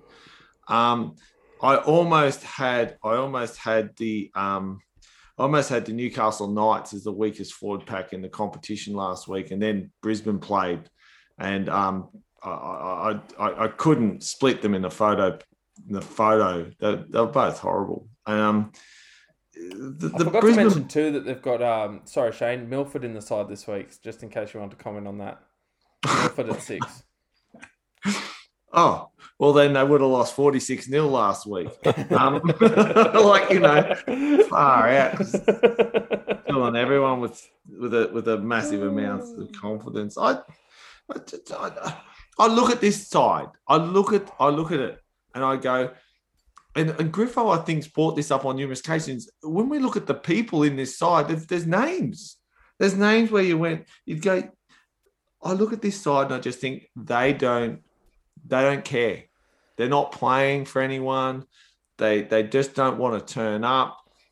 When they have to go the extra mile, they just don't want to do it. That you can tell a lot by a side in the way they cover tackle. When, when there's someone misses something, who's chasing them down? Last week, I think it was the second try where um, Gutherson slipped past. No one cared. They just watched him run. They just watched him go. Last week, we saw numerous times by the top by the top four sides in the competition where someone missed a tackle and they slipped through and they chased them down to the try line. And, and, and in two of the games, they caught them it's nothing matters anymore to this club. And I honestly thought, look, I, was talking to someone at the start of the year about um about about the Brisbane Broncos. And, and I said, oh, Kevy Walters, you know, like I, I rate him as a coach. And they said, yeah, when has Kevy not had the best side? When has Kevy not had the premium team. He's good with Queensland because he has the best Queensland players who, who, who without a shadow of a doubt, can sometimes be the best players in the competition. And it got me thinking, and I now really think this is where Kevy has to prove his worth. That that you have a team which really doesn't look like they want to play football. Versing a side who I thought last week um, were outstanding in the first half. Um, definitely Fifita was brilliant. Um, I, I, just, but I just can't see. Back to your question, I just can't see the Brisbane forward pack matching it with the Titans forward pack. I think the Titans forward pack are going to roll them. I think the Titans forward pack is going to provide far more opportunities, and the Titans are going to get the chockies. So Griffo, just looking at this one here, um, I know a lot of people will be looking towards uh, the Titans to win this week. Uh, what what what did you take out of that performance against South Sydney, especially you know in in attack? What excited you about the Titans and the fact that they can lay on some points? Oh, look, they've got points in them, no doubt about it. But as I said, I, I was disappointed they didn't win that game. Like, not because I follow the Titans, but just think, well, you know, you had South on the ropes, Titans, and you let them off and it, it come about because there was some really bad defense, obviously, when a team scores so many tries in a half. But Philip Sami, I thought, was horrible in defense. Mm. He was on the wing, and he kept coming in when he didn't need to, um, and just left an open passage for the South Sydney winger uh, to to go in for a couple of tries. Uh, what what are you doing, Sami? Um, like it's his center, whoever it was inside him, had, had the guy covered, and he's he's rushed in and, and just left an open space there a few times. But anyway, I just sort of went through these teams and, and you know, player for player, and I think as they line up, you know, if I'm if I'm picking a side, in most a lot of cases there, I'd be picking the Broncos number mm. as opposed to the Titans numbered guy. Um, there are some exceptions, but again, this is a Broncos team that has individuals who we think are really good players, but the team hasn't gelled. They haven't done so for a while. Um, I like the look of the Broncos pack as names on a on a on a team sheet. Lodge, Turpin, Haas, Riki, Pangai Jr., and Carrigan. I think they stack up well against Wallace, Rain, Fotuaika, Proctor, Fifita, and Peachey. Now, Fifita is a standout in that Gold Coast forward pack, but I don't think any of the others are all that flash. Wallace has shown some good form this year. Fotuaika, you know, he's, he's a decent player. Mm. I'm not that wrapped on Proctor. No. I'm not that wrapped on Tyrone Peachey, to be honest. He's rocks and diamonds. Big he Tino, is rocks and diamonds. Tino's still missing. That's it. and I, I, didn't realize until I looked at it that there's still no Tino. If Tino was there, I'm 100% Titans all the way. Tino and Fifita taking on, they, will they'll they'll they'll beat the Broncos forward pack. I'm going to tip the Titans. Don't get me wrong. I'm. I'm Ooh, I thought you were going to do a Tyson Gamble. No, no, no, no. I'm, Look, I, I give the Broncos a chance. Um, if they come out with the with the attitude that they had against the Panthers, they're a chance in this game. But I don't know if they will come out with the attitude that they need to have. There's massive question marks around the halves. Now, in a rugby league team, your halves really dictate your six level of success to a large degree.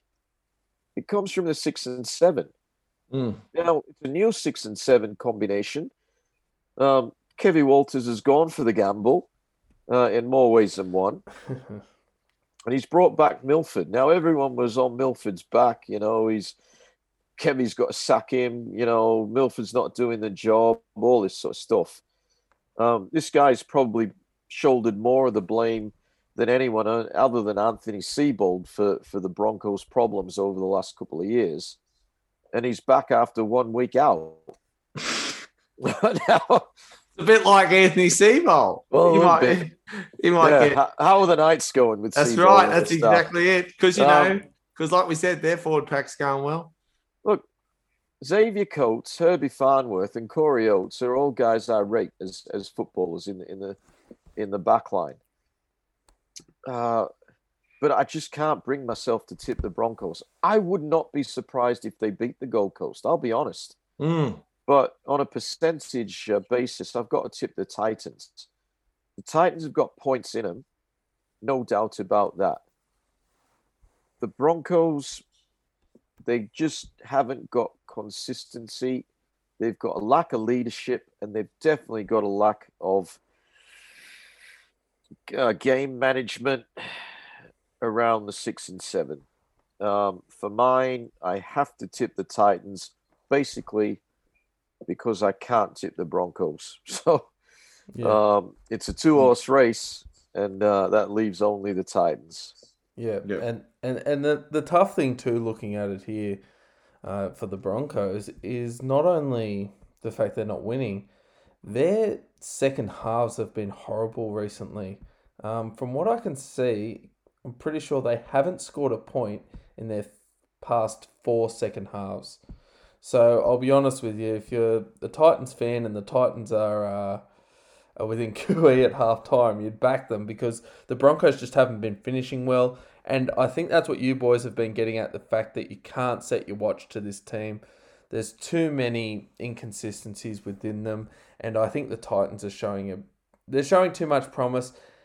And this is one of those games, given where they are on the ladder, just you know they're fighting for that that top eight position. These are the games they should win. So uh, I think that's a fair enough reason for all of us to be tipping the Titans. All right, Super Saturday this week's going to kick off at 3 p.m. at Carrington Park in Bathurst. We have the Penrith Panthers taking on the high flying Manly Seagulls. So, look, very interesting game. I'll give you the team news first of all. Uh, Penrith are telling us that Apisai Koroisau is definitely going to be starting this game. That's what we're hearing. Mitch Kenny this week we see on the reserves. All the talk coming out of Penrith is that he'll play New South Wales Cup on Saturday. Uh, Crichton, he we know um, is going back to that edge with Dylan Edwards coming through uh, last week's game at fullback. So uh, we'll see a permanent um, re- reverting back to the original plan with Edwards at fullback and Crichton in the centres. For the Manly side, uh, no changes. Um, the team news that we're hearing out of them is that Sironen and Sully are probably still a week or so away. But you could imagine with the Manly side that you're not going to see too many changes. Since Trbojevic came back, they have been flying high and been in good form. Panthers, um, well, look, I'll, I'll, I'll talk to you first of all, Griffo, about the Panthers, seeing as though you watch them very closely every week. They still are undefeated. The Manly Seagulls, though, they're they're starting to um to show some form.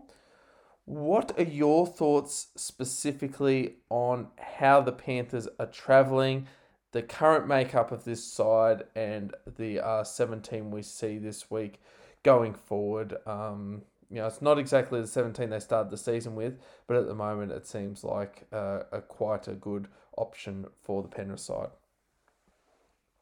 Yeah, I I don't think there's anyone uh, they're really missing at the moment this week, um, uh, apart from Momirovski, who's suspended. I don't think they've got Yep. any injuries. Um, Naden's on the reserves. We know that he's Yeah, going to the look- Bulldogs next year. Yeah, yeah. I think he's. Uh, I don't know whether he's looking to get out this year or not, or the Bulldogs can fit him under their cap this year. But I don't, I don't think we're going to see Brent Naden playing too much first grade at, at, at the Panthers this year, um, unless there's injuries. Um, I think you know even maybe Robert Jennings might be ahead of him on the pecking order uh, if there is an injury in that three quarter line. Uh, I think Jennings comes in before Naden at this stage. Um, Penrith have conceded about an average of six points per game. Uh, Wow. They don't have the best attacking record in the league, but they've got massively by far the best defensive record. Tommy Turbo's been uh, been on fire the last few weeks. He cut open the Tigers last week. Uh, he cut open uh, whoever it was the week before when on his. Titans. Who was it, Shane? Titans. Titans. Okay, yeah, he did thirty six 0 Mm. Um, the rest of the team's not that different, to be honest. It's just what that guy brings. Firstly, as an individual, but secondly, in instilling confidence in the rest of his team. So you know, congratulations to the Sea Eagles, the three wins in a row. When you do that in the NRL, that's a good effort, no matter who you play. The three wins in a row. This week, however, they come up against a team who have a reputation of tackling. And um, I think Tommy Turbo is going to find it much harder against the Penrith Panthers than he did against the Titans or, or the West Tigers. Um, defensively, Penrith uh, obviously would have looked at uh, at what he's done in the last few weeks. I can't say Tommy Turbo's not going to be a factor in this game because he will be. But what he won't be, I don't think, is is the big factor uh, in making as many line breaks, and he'll make line breaks. Don't get me; he's a genius. Um, but I think what Penrith will be able to do is control him much more so than either the Titans or the Tigers could do. You control Tommy Turbo, and uh, I think you controlled Manly pretty well, to be honest. I don't think they've got that many bullets to fire if he's not uh, if he's not behind the, the gunning. Um, Schuster obviously is a really good player. Um, he's too big to be a five eight. You know, I know he, was earmarked as, as the next number six there at Manly, but he's doing really well in the back row. He's got skill, he's got power, so he's a danger to the Panthers. Um, Daly Cherry Evans, his form is obviously picked up as uh, Tommy Turbo's come back. He struggled without Turbo in the team, uh, and he was controlled by pretty much everyone. Uh, but uh, he, he's a much better player for having Turbo there. But can Manly handle what they'll what will be thrown at them? Um, Yeah. I- Good point. I'll Good point, Chris. with I like Crichton last week. He wasn't fantastic, but he showed that you know his form last week was certainly better than it had been earlier in the season. Center is his position, um, and I think he's going to be better for that run in the centers. And I, I think he might cause Manly some problems this week. We saw what the other center is doing. Matt Burton's outstanding and playing outside Jarome Luai. So Manly are going to have to defend really well to keep the Panthers uh, in check. Um, they played earlier in the year. It was a big, big win to the Panthers, but Manly didn't have Turbo. I think Penrith win. I don't think they're going to win by a by a huge score. Um, but as a Penrith supporter, at all at the end, you you just want to see two points, another two points added to that list, and I think we will this week. Shane. Yeah, oh, look, I can't give an analysis uh, on Penrith any better than you just did. It, it- you, you've said everything regarding both sides. Um, I was very critical of Manly a few weeks ago, and I said one player can't make a difference. Um, obviously, they can.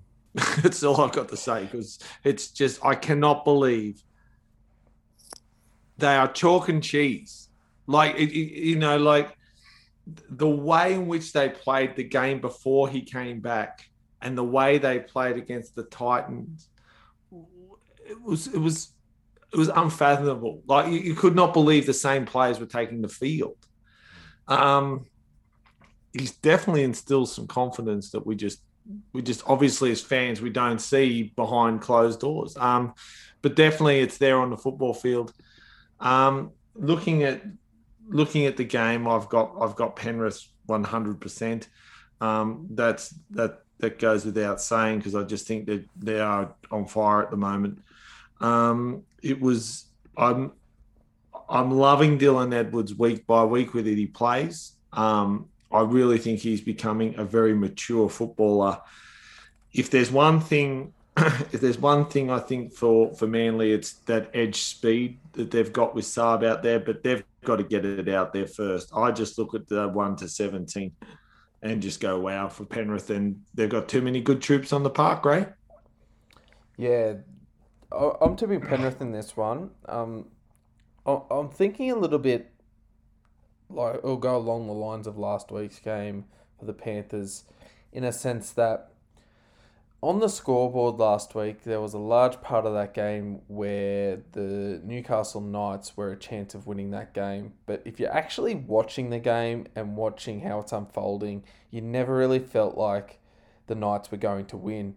Penrith just found a way that whilst they weren't, you know, kicking along throughout the whole game on the scoreboard, they got the job done in the end. The cream ended up rising to the, the top. I feel like we're going to see a similar game this week where on the scoreboard, the Seagulls will be in the game probably with 20 minutes to go. They might be six down, but uh, the Panthers will then probably end up winning by 18. I feel like Penrith just know how to finish teams off this year. They know how to, to pace themselves. They don't get too excited and try and win a game in the first 10 minutes. And um, I think this is a this is going to be, I think, a little bit of a grounding um, game for the Seagulls. But in saying that, danger game for Panthers. Tipping Panthers, but I think they need to have the right mindset going into this one.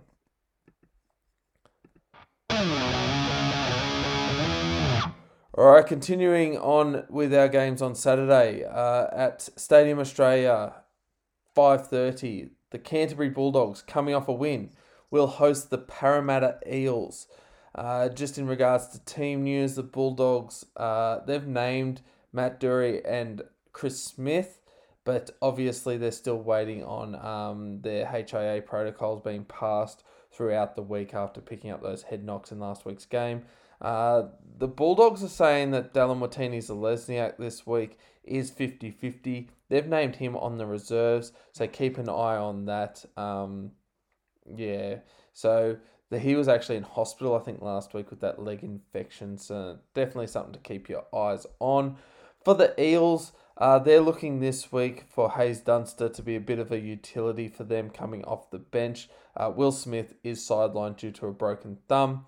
We also see on that bench in number 15, Ryan Matterson has been named. Uh, from what I hear, I didn't see the New South Wales Cup game last week, but he got through 80 minutes in that one.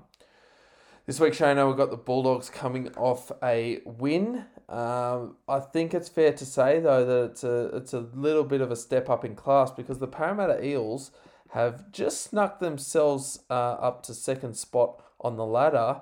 Uh, and, and they're travelling quite well with a big win last week against the um, the Broncos. Do we see uh, the Bulldogs getting near the Eels, or is this one of those games where um, you know the Bulldogs are really going to come back down to earth? Yeah, it's it, it's an absolute uh, contrast in uh, oppositions that going from a shark side who really I think are still down from the decision of binning the coach to playing a side who seems to be feeling like they're on the up and up and, and, and clawed their way to second spot on the competition ladder last week. Um, I look at I look at at Parramatta and I just like what I see. Um, they've got they've got the processes in place that they needed to to sort of arrest any issues they had at the start of the year, and they're starting to play some really good enterprising football. Their forward pack is coming into its own. Reed Mahoney's in an absolute vein of form. His kicking game is outstanding. Like what he's doing in assisting the forward pack and the halves and and you know it's it is he's doing some very very good things at the moment um i i think when i look at the the the bulldogs if i'm the bulldogs now i'd say okay we won last week high emotion the goal this week is just to play solid football Yet we may not win. You probably won't win. But if you can just play solid football, complete the sets, hold hold your hold your line, and get it to the point where you make Parramatta have to play rugby league. If Parramatta decide they want to throw the ball around, they're going to win by they're going to win by an absolute cricket score. It's it's not. It's going to be an absolute non-contest. I think if you if you if you want to give the Bulldogs something, the Bulldogs have to hold their defense strong, and and they have to show up and play. In saying that, I can't see anything but a Parramatta win. I think the Parramatta not only do they win, they win very very well. Yeah, and and just on Parramatta Griffo, we often talk about their key players, Moses Gutherson. Uh, you know when they're firing, the um the team's firing. That was definitely the case last week. Yeah, I um, yeah, I was impressed with what they were doing last week uh, against the Broncos, but it was the Broncos. Um, last year's, you know, wooden spooners, and they come up against last year's uh, number fifteen team, um, a team that learnt to uh, many of the guys would not have known the words to the team song. yeah, true. True. Uh, they would have had the uh, the sheet out with the with the song. Uh, I don't know how the song goes, um, but uh, neither do they, they probably. they, they, won't be. They won't have to worry about it this week because they ain't winning. Well, Um, so That's it- if they could get a verse out. They would have been choked up. oh look, uh, there was tears all round. Um, there might be a few tears this week, but there won't be tears of joy.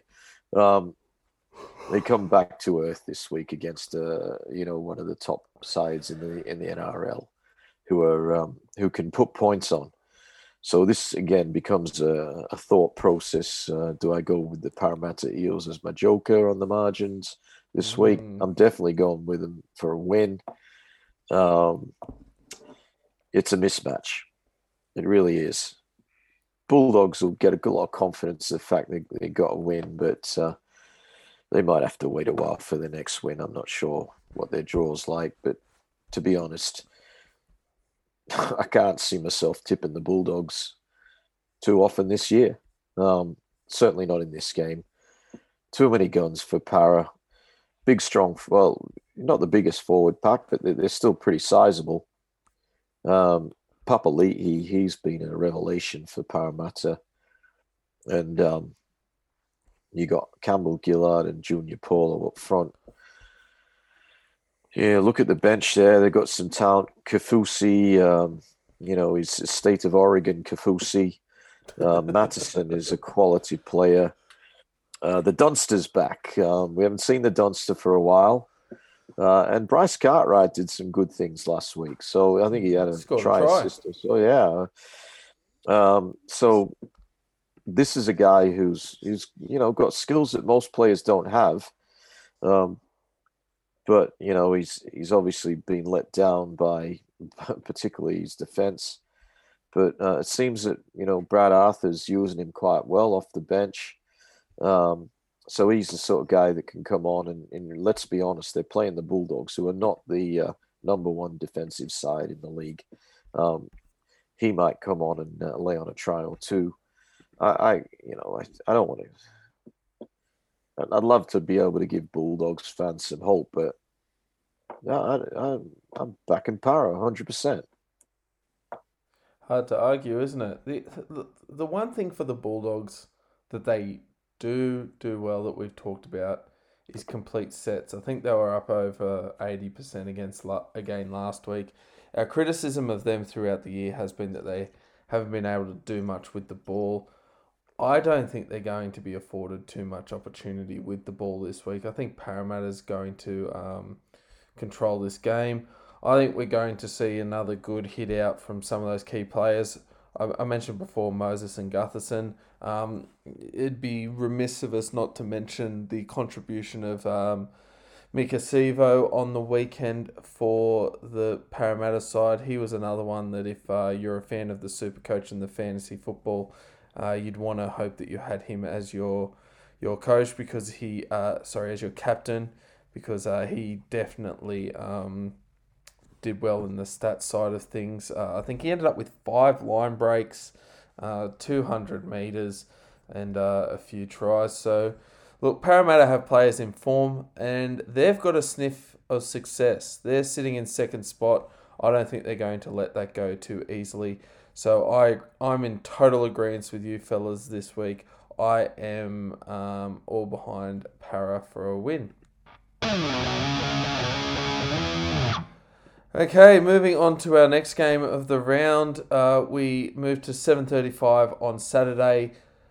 McDonald Jones Stadium in Newcastle will see the Knights hosting the Roosters. Uh, for the Knights, uh, Lachlan Fitzgibbon, he is on the reserves list. What we're hearing is that he might get a run in reserve grade through the New South Wales Cup.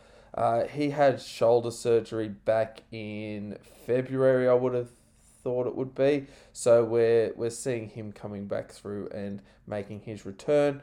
Uh, Adam O'Brien has also uh, chosen to have Connor Watson start this week. He will be wearing the number 13 jersey. In previous weeks, we've seen him, um, you know, starting out off the bench. So we'll see what they decide to go with when the teams actually run out. Uh, James Tedesco, he has been named, but there is talk that he might be in doubt. I mean, a player of his caliber you'd expect to play um, we do know, however, that he had that head knock against the Dragons. Um, they do take those sorts of things very seriously. So if Tedesco is not good to go, you would imagine that um, that yeah, there might be a bit of a change there with Manu possibly at fullback and Ikuvalu, you know, coming in. Uh, a lot of people are saying, "Oh, is this an opportunity maybe for Joseph Suaalii?" Um, I, I think that people need to, to calm down. He'll get his chance, but I'm not sure that it's going to be uh, this week. Um, Griffo, Newcastle Knights. Um, we've talked about them over the past few weeks as being one of those teams that have been a bit up and down. We saw them last week de- uh, defeated by the um, the Penrith Panthers. And now, in hindsight, the game before against the Cronulla Sharks, where they got up by four points, may not seem as impressive. They come up against the Roosters side this week, who, um, whilst they're missing their halves, we've seen some. Um, you know, they're the Roosters.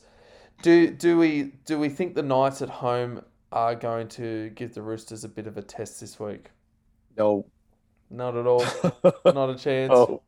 Oh. Are, are the Roosters, are they, you know, we talked about their halves being such a big deal. Obviously, it's not their ideal halves.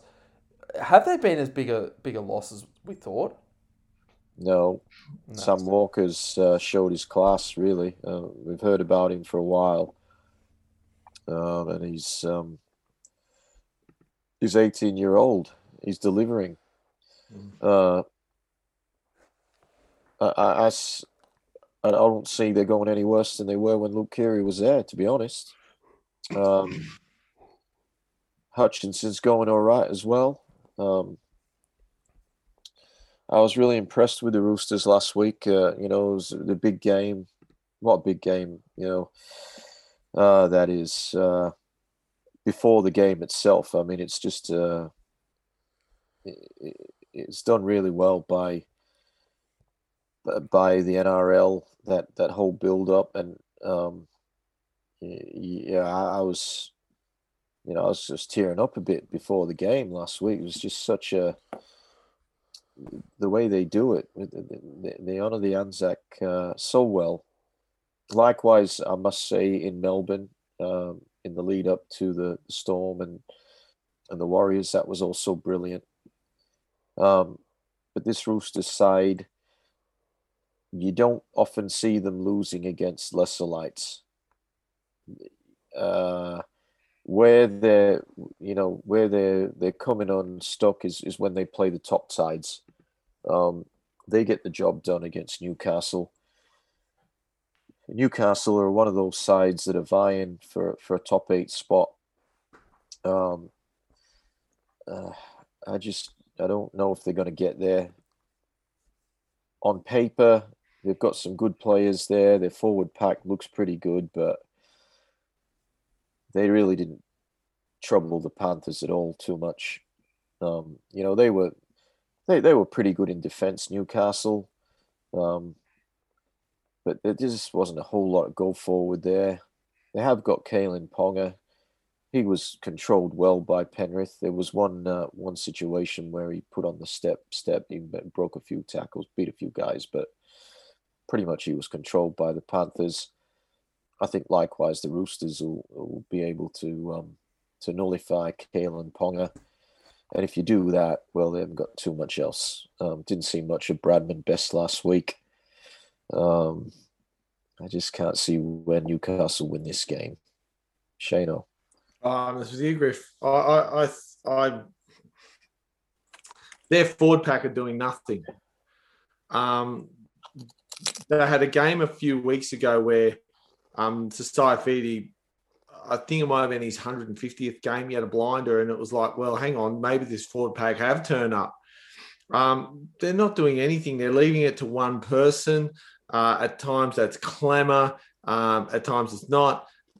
As a unit, they are horrible in their forward pack. They, uh, they are the, they are, in my opinion,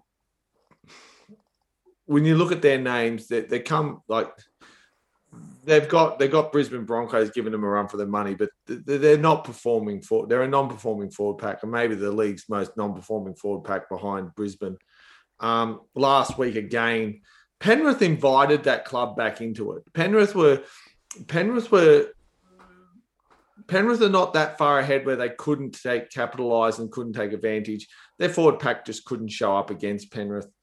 Um, it's going to be the same this week. I, I actually hold grave fears for Newcastle this week. I, I actually think they're going to lose and they might lose by a number, Graham.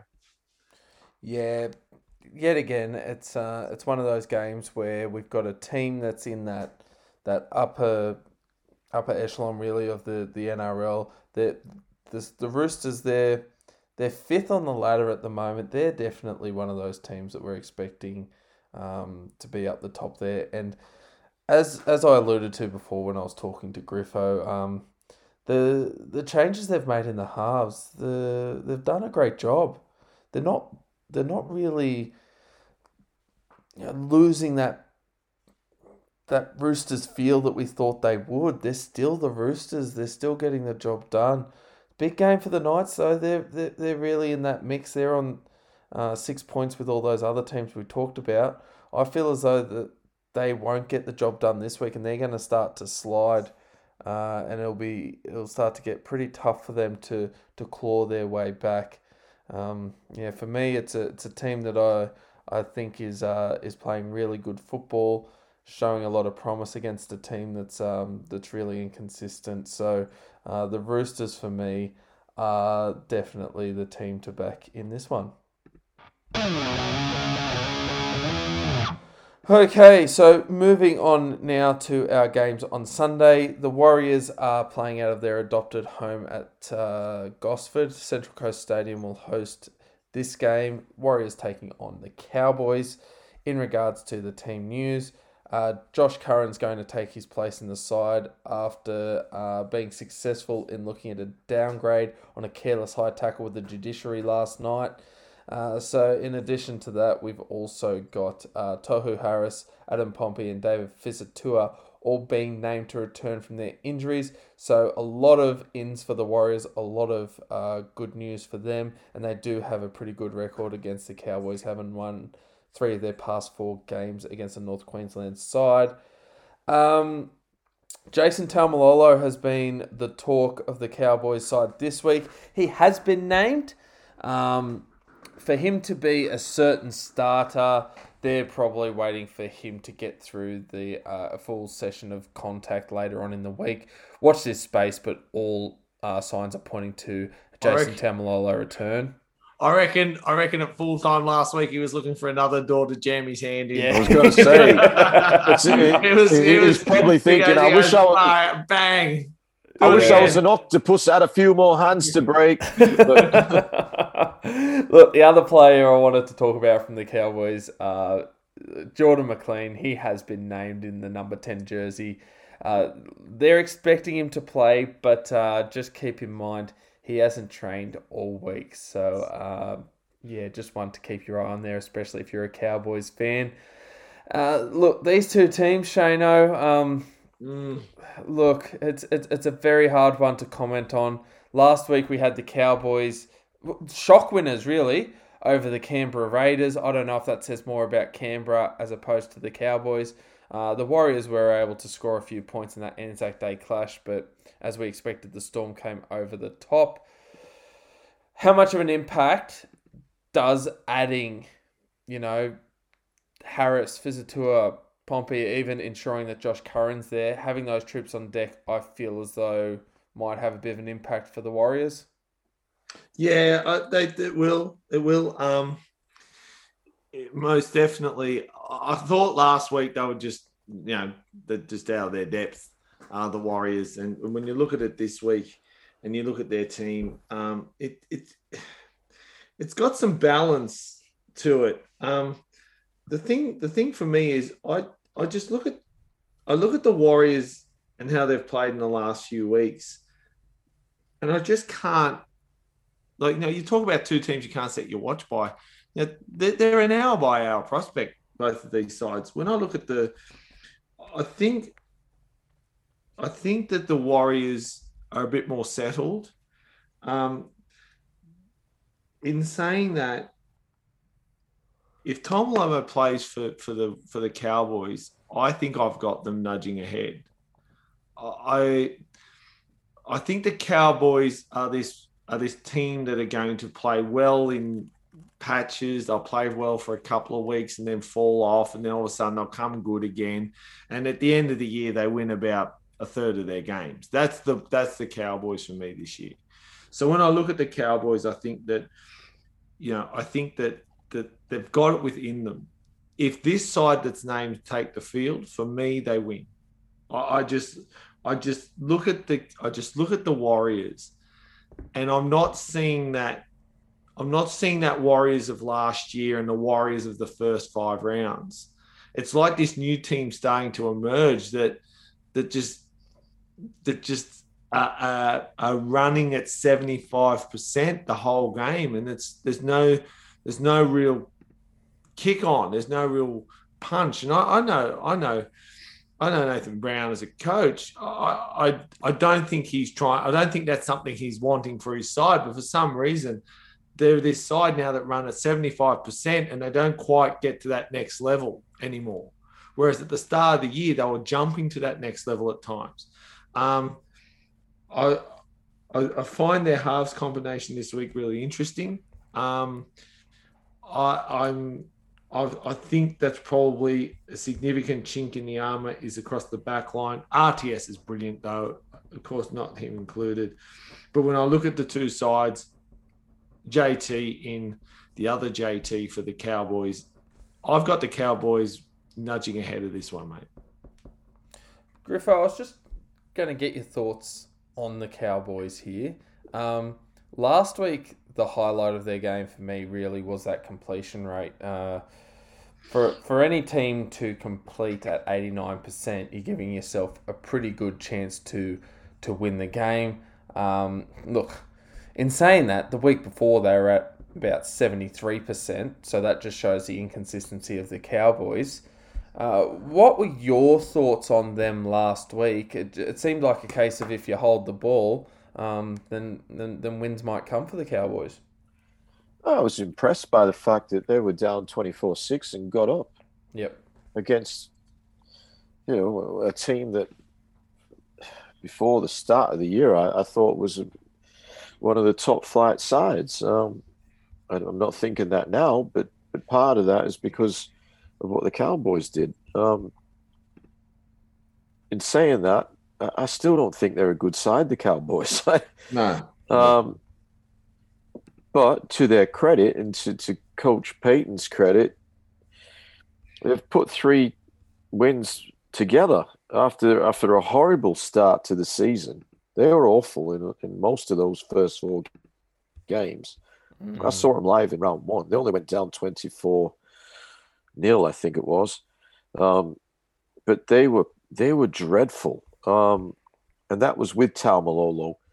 Interestingly, the three wins they've had, there's been no Taumalolo there. No, that is correct. Um, which you just wouldn't expect because you know he is the their number one man, uh, not just in contract uh, value, but I mean he's you know for a long time he's he's been recognised as the best forward in the game you couldn't say he is at the moment on performance. Um, yeah, he he wasn't doing a whole lot, and, and coach Payten came out and publicly basically criticized him, which I thought was a strange move. And obviously, um, didn't like it. And all of a sudden, he's got one broken hand and then he's got another broken hand when uh, the one, first one fixed up. That tells me, um, you know, I, I, while, uh, you know, I'm not a conspiracy theorist, generally speaking, I don't think he's a real happy guy. Um, it, you know, but he's had time to think about it, I guess, and think, well, gee, you know, these boys, these young boys are getting the job done. Um, I could add something to this, and he, and, uh, he's the captain, is he not? Uh, mm. Yep. Um, you, you, if from a Cowboys perspective, you'd be hoping they don't go backwards with him back in the side because they, they've been really enthusiastic, and and they've won games that they weren't expected to win. Um, Valentine Holmes has been a big part of that. Um,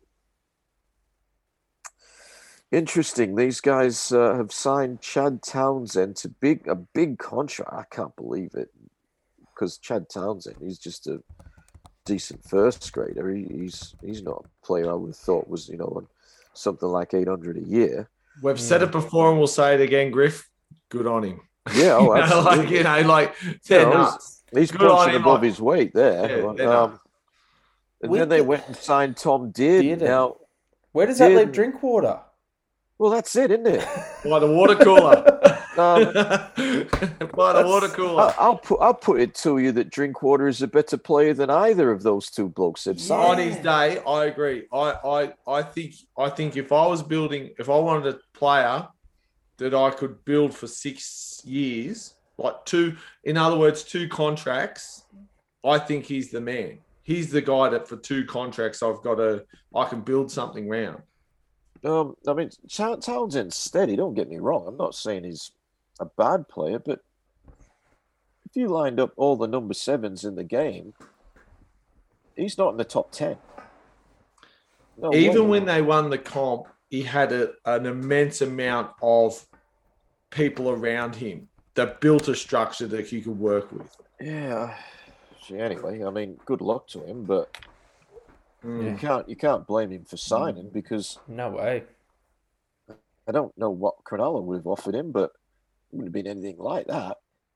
It's, just, it's astounding. I honestly don't rate. well, they're offering Reynolds, uh, what is it, 2.4 for three years? But Reynolds is, you know, Yeah, that, like he's if a you're far you're better trading up. than Chad Townsend. Like seriously, Yeah. what are these? What? Ah, I just don't understand it. But you know, good luck to him. Like I said, and Yeah. and I've seen nothing from Dearden. He came, you know, he's had huge raps on him for a few years. I've seen nothing from him to say that, you know, he's, and I don't know what they're paying Dearden, but what I do know is that Drinkwater, he's a high quality. He's not consistent. I'll, I'll say that. There's Mm. question marks on his defense, but he's got a lot of skill in attack. He can he can set up tries. He can score tries. I'd have him at number six before either of those two guys that they've actually signed. Now, they've opened negotiations. They want to sign him, but wh- where does he fit in? If you've signed Townsend and Dearden, where does Scott Drinkwater fit in? Because Valentine Holmes seems to be warming to that number one jersey. Um, all right. Anyway, that's that's for the future. As for this week, I'm actually tipping the Warriors. Um, I just think they're they're a all round they're they're a better side than than the Cowboys. Both sides I think are on six points. Um, the two number ones are probably the best player. Well, probably the best. Well, certainly the best back in either side. Yeah. Uh, Tuivasa-Sheck is is high quality. Valentine Holmes is starting to show, you know, what Valentine Holmes is capable of. He hasn't done a whole lot since he came back from the uh, from the NFL or whatever he did over there. I don't know what he did. He didn't, play a game, did he? Um, I don't think he did. uh, Anyway, um, he had a dream. You know, few people have had dreams. Um, I, I think I, I I was impressed by Reece Walsh last week in his debut. Uh, certainly looks a confident player. Um, I think the the Warriors backline, I like it better than the Cowboys. And uh, the forwards, I, I, like what the Cowboys, the young guys, have been doing. Um, you know, they got the big Condon there, and he's been doing good things. Um, uh, and he's, uh, yeah, I, I just think Warriors, uh, they're at home at Gosford, and they, they generally tend to play pretty well out of Central Coast Stadium. Uh, I like the look of their bench too. Tevaga, Armour, Afoa, and Sironen. I think that's a pretty good bench there. Mm. Um, for mine, I, I think Warriors, but I don't say it with a you know huge amount of confidence. Graham, uh, what did you think on this one? I'm gonna go the Warriors as well. I um, yeah, this is one of those ones that could go either way, but I think I've got a little bit more confidence at the moment in the Warriors, even though you know, the Warriors are coming off a loss last week. They came up against some pretty good opposition in the Storm, and um, you know, there, there, there, were there were times there where it looked good.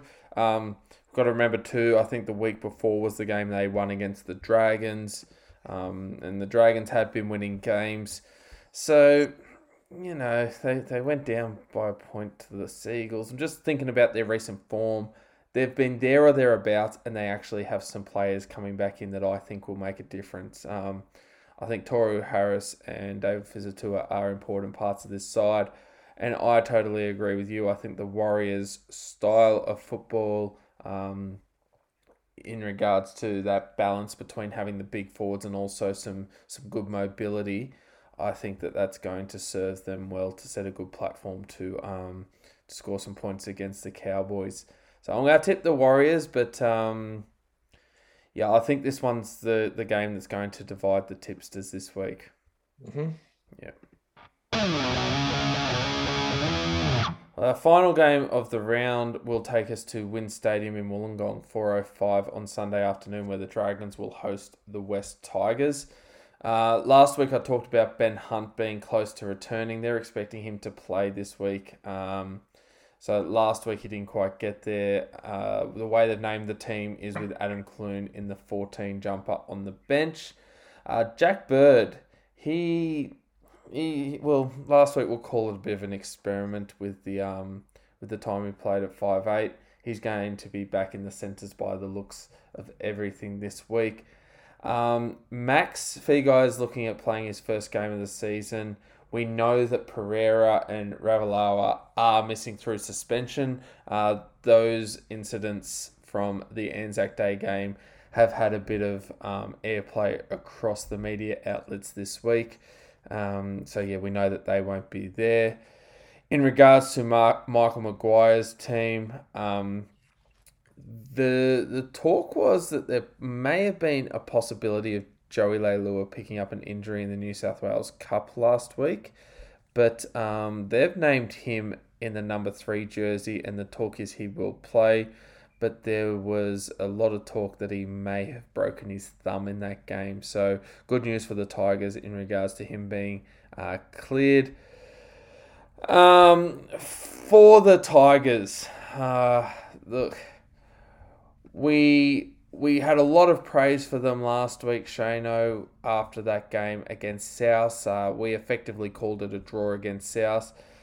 And then, you know, I, I suggested that they probably didn't have the um, the gas in the tank to put a couple of good performances back to back. Last week they got towed by Manly.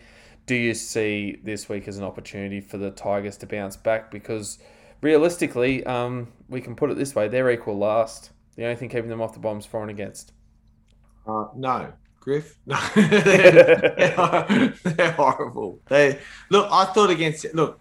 We had a lot I of praise it, for them last week, and they disappointed us. I did. They? I did. They disappointed us. Look, I went back and thought about that game against South Sydney, and and and how they played last week, the Tigers. I, I think that I think the problem with the Tigers is is that no matter how no matter how much they work they just don't know how to get the job done. It's it's like you know. I, I, I remember what Coach one saying to us. You know, it's it's like a dolphin. No matter how much it wants to come to the surface, it can't live on land. That's the thing with the with the with the with the with the Tigers at the moment. No matter what they do, they just can't win. They just can't get that over the line. No matter how close, no matter what the opposition, and they were exposed badly last week. I think they're going to get exposed again. Mind you, if I wanted to play, um, if I wanted to play the the Dragons, this week's not a bad week. Um, the Dragons aren't looking like much of a you know, they, they, they won these four games in a row. Everything was going swimmingly, and the wheels are falling off the cart a little bit. Um, this has the potential to be who's going to be the worst team, and they're going to lose, and the one that's less worse might win.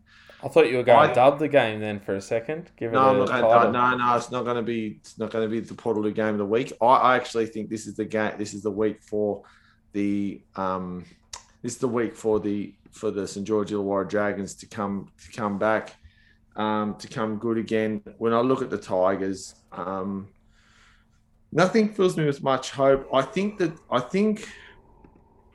I think that the the, the Dragons have the troops on the field when they glue and put it all together. Um, they do just play some very good football. I look at, I look at, I look at the the Tigers forward pack and think it's got something to offer, but they have to make it work. Um, for me, with the with the Tigers, the minute their their rotational forwards come on, there's an issue. But then you know, this week it'll be interesting to see with Ben Hunt, uh, Adam Clune, what happens there. Josh McGuire's named. I've got the I've got the the Dragons. I, I think they're going to bounce back this week against the West Tigers. Griffo? Yeah, I'll go along with Shane on this one. Um, not because I think the, the Dragons are, are a good side. I, I don't. No. Um, I think they overachieved with winning Yep. all those games in a row, and then we've seen them come back. We've lost two in a row. Um, they're on again. They're one of those sides that you you know can take up one of those remaining three spots in the top eight. You know, we, we basically said the top five teams we were locking them in for a top eight spot, and then it's open for those last three positions. Dragons are in the mix at the moment, and I think probably are still in the top eight with four wins. West Tigers are not. Um, I, I've, I've sort of I can't remember if I put a, put a line through the Tigers for for 2021 earlier. If they lose this game, I am going to put a line through them and say they will not make the semi-finals, even at this early stage of the year, because they've um, they've disappointed greatly. Um, I look through that lineup and I think, gee, that's not not such a bad side on paper. A little bit like the Broncos. Hmm. Um, and you think, but eh, they've only got one win. Yeah. And it's not like they've had a, a horror draw like the Broncos have had. Maybe they can have um, a, a competition, like a big match when the the Tigers play the Broncos, because they're both good teams on paper. They can play for the paper cup. Yeah, well, that could be a conference, Graham. It could be the paper cup conference. The conference. Yeah. um, Yeah, that's right. Well, and if they win that conference, are they in the semis? Like, yeah. um, oh, I don't- I don't, I don't, I'll be honest. I don't like either of these teams as far as neither of the, the you, you could put a composite team together of players in this, these two squads. They still don't win the comp. Um, the Dragons have overachieved with four out of seven. The Tigers have underachieved with one out of seven. I think these are both teams that are fringe, fringe top eight sides. Yep. But one is performing, and, and I honestly thought the Dragons would take out the spoon. I'll be very surprised now if that happens with four wins, but already, um, I go. I'm going to lean towards the Dragons. They're at home. They've been better in 2021. The Tigers, they have to win this game. They have to win this game. Um, but and it, you know they can. You know it's it's not it's not open and, and shot case here. But I'm going Dragons, um, and I'll leave it at that. yep. Yeah. Um. Yeah, Dragons. It's it's. Uh, I'm tipping the Dragons, but as you said, it's more of a case of the fact that I don't think the Tigers can win. It's not necessarily they've been impressed, and I agree. I think the Dragons have overachieved, and I feel like I'm waiting for the, you know, so to speak, for the balance to come back to the force in the sense that you're just waiting for the Dragons to to fall back in with the crowd. A small part of me thinks it might happen this week, but um, if it does, Graham, that's three losses in a row, and uh, Yeah. you know they're on the slippery slide. Uh, yeah, yeah, I, I feel like that's where they're going ahead. I reckon they're going to. I reckon in a couple of weeks we'll be talking about them being well and truly in the thick of that that shuffle of the teams on the edge of the eight. But um, this week, especially, it's at Wollongong. Um, I'll give them that. Not sure how much of an impact that makes. Obviously, it's going to favour the Dragons, if anyone. So I will tip the St George Illawarra Dragons uh, in this week's game against the Tigers. By me, Graham. Sorry, oh, we've got the music there. Oh. Sorry, Griffo, I've cut you off early. Um, What's I'm up, just mate? recalling it when we had the podcast where, um, unfortunately, we didn't have Shane Shano with us. We talked about the Dragons, and at that stage they were four and one. And Yes. um, the question came up. Uh, I think you asked me the question. uh, You know, are they a serious uh, contender? And I said, well, you know, probably we've got to look at it. You know, at least come back in round ten and see how they're going then. And since that time, since we had that discussion, they've lost two games. They True. lose this game, and uh, I think we've got our answer. That you know they're not really a serious uh, top eight contender. They might make the you know eighth or something, but uh, I- think this is a game they have to win if, if they're realistically uh, aspire to the top eight. No, fair call. Fair call. Well, that's the games this week previewed. Um, would it be fair to say, fellas, uh, game of the round, the one we're looking forward to in regards to a good competitive game is probably the Thursday game at Canberra? I would have said Um, at the start of the year, pencil that in. That's a game I want to see. But you know, I, I, uh, For me, it's a Penrith game. I want to see what Manly do. I think that's a good point, Shane. Yep. Me, that's Manly- the game I've got. That that's the top eight implication game. If Manly come out all guns blazing, and and, and they give Penrith their first loss, Graham, your your premonition of of where Manly sit might actually be truer than what we thought.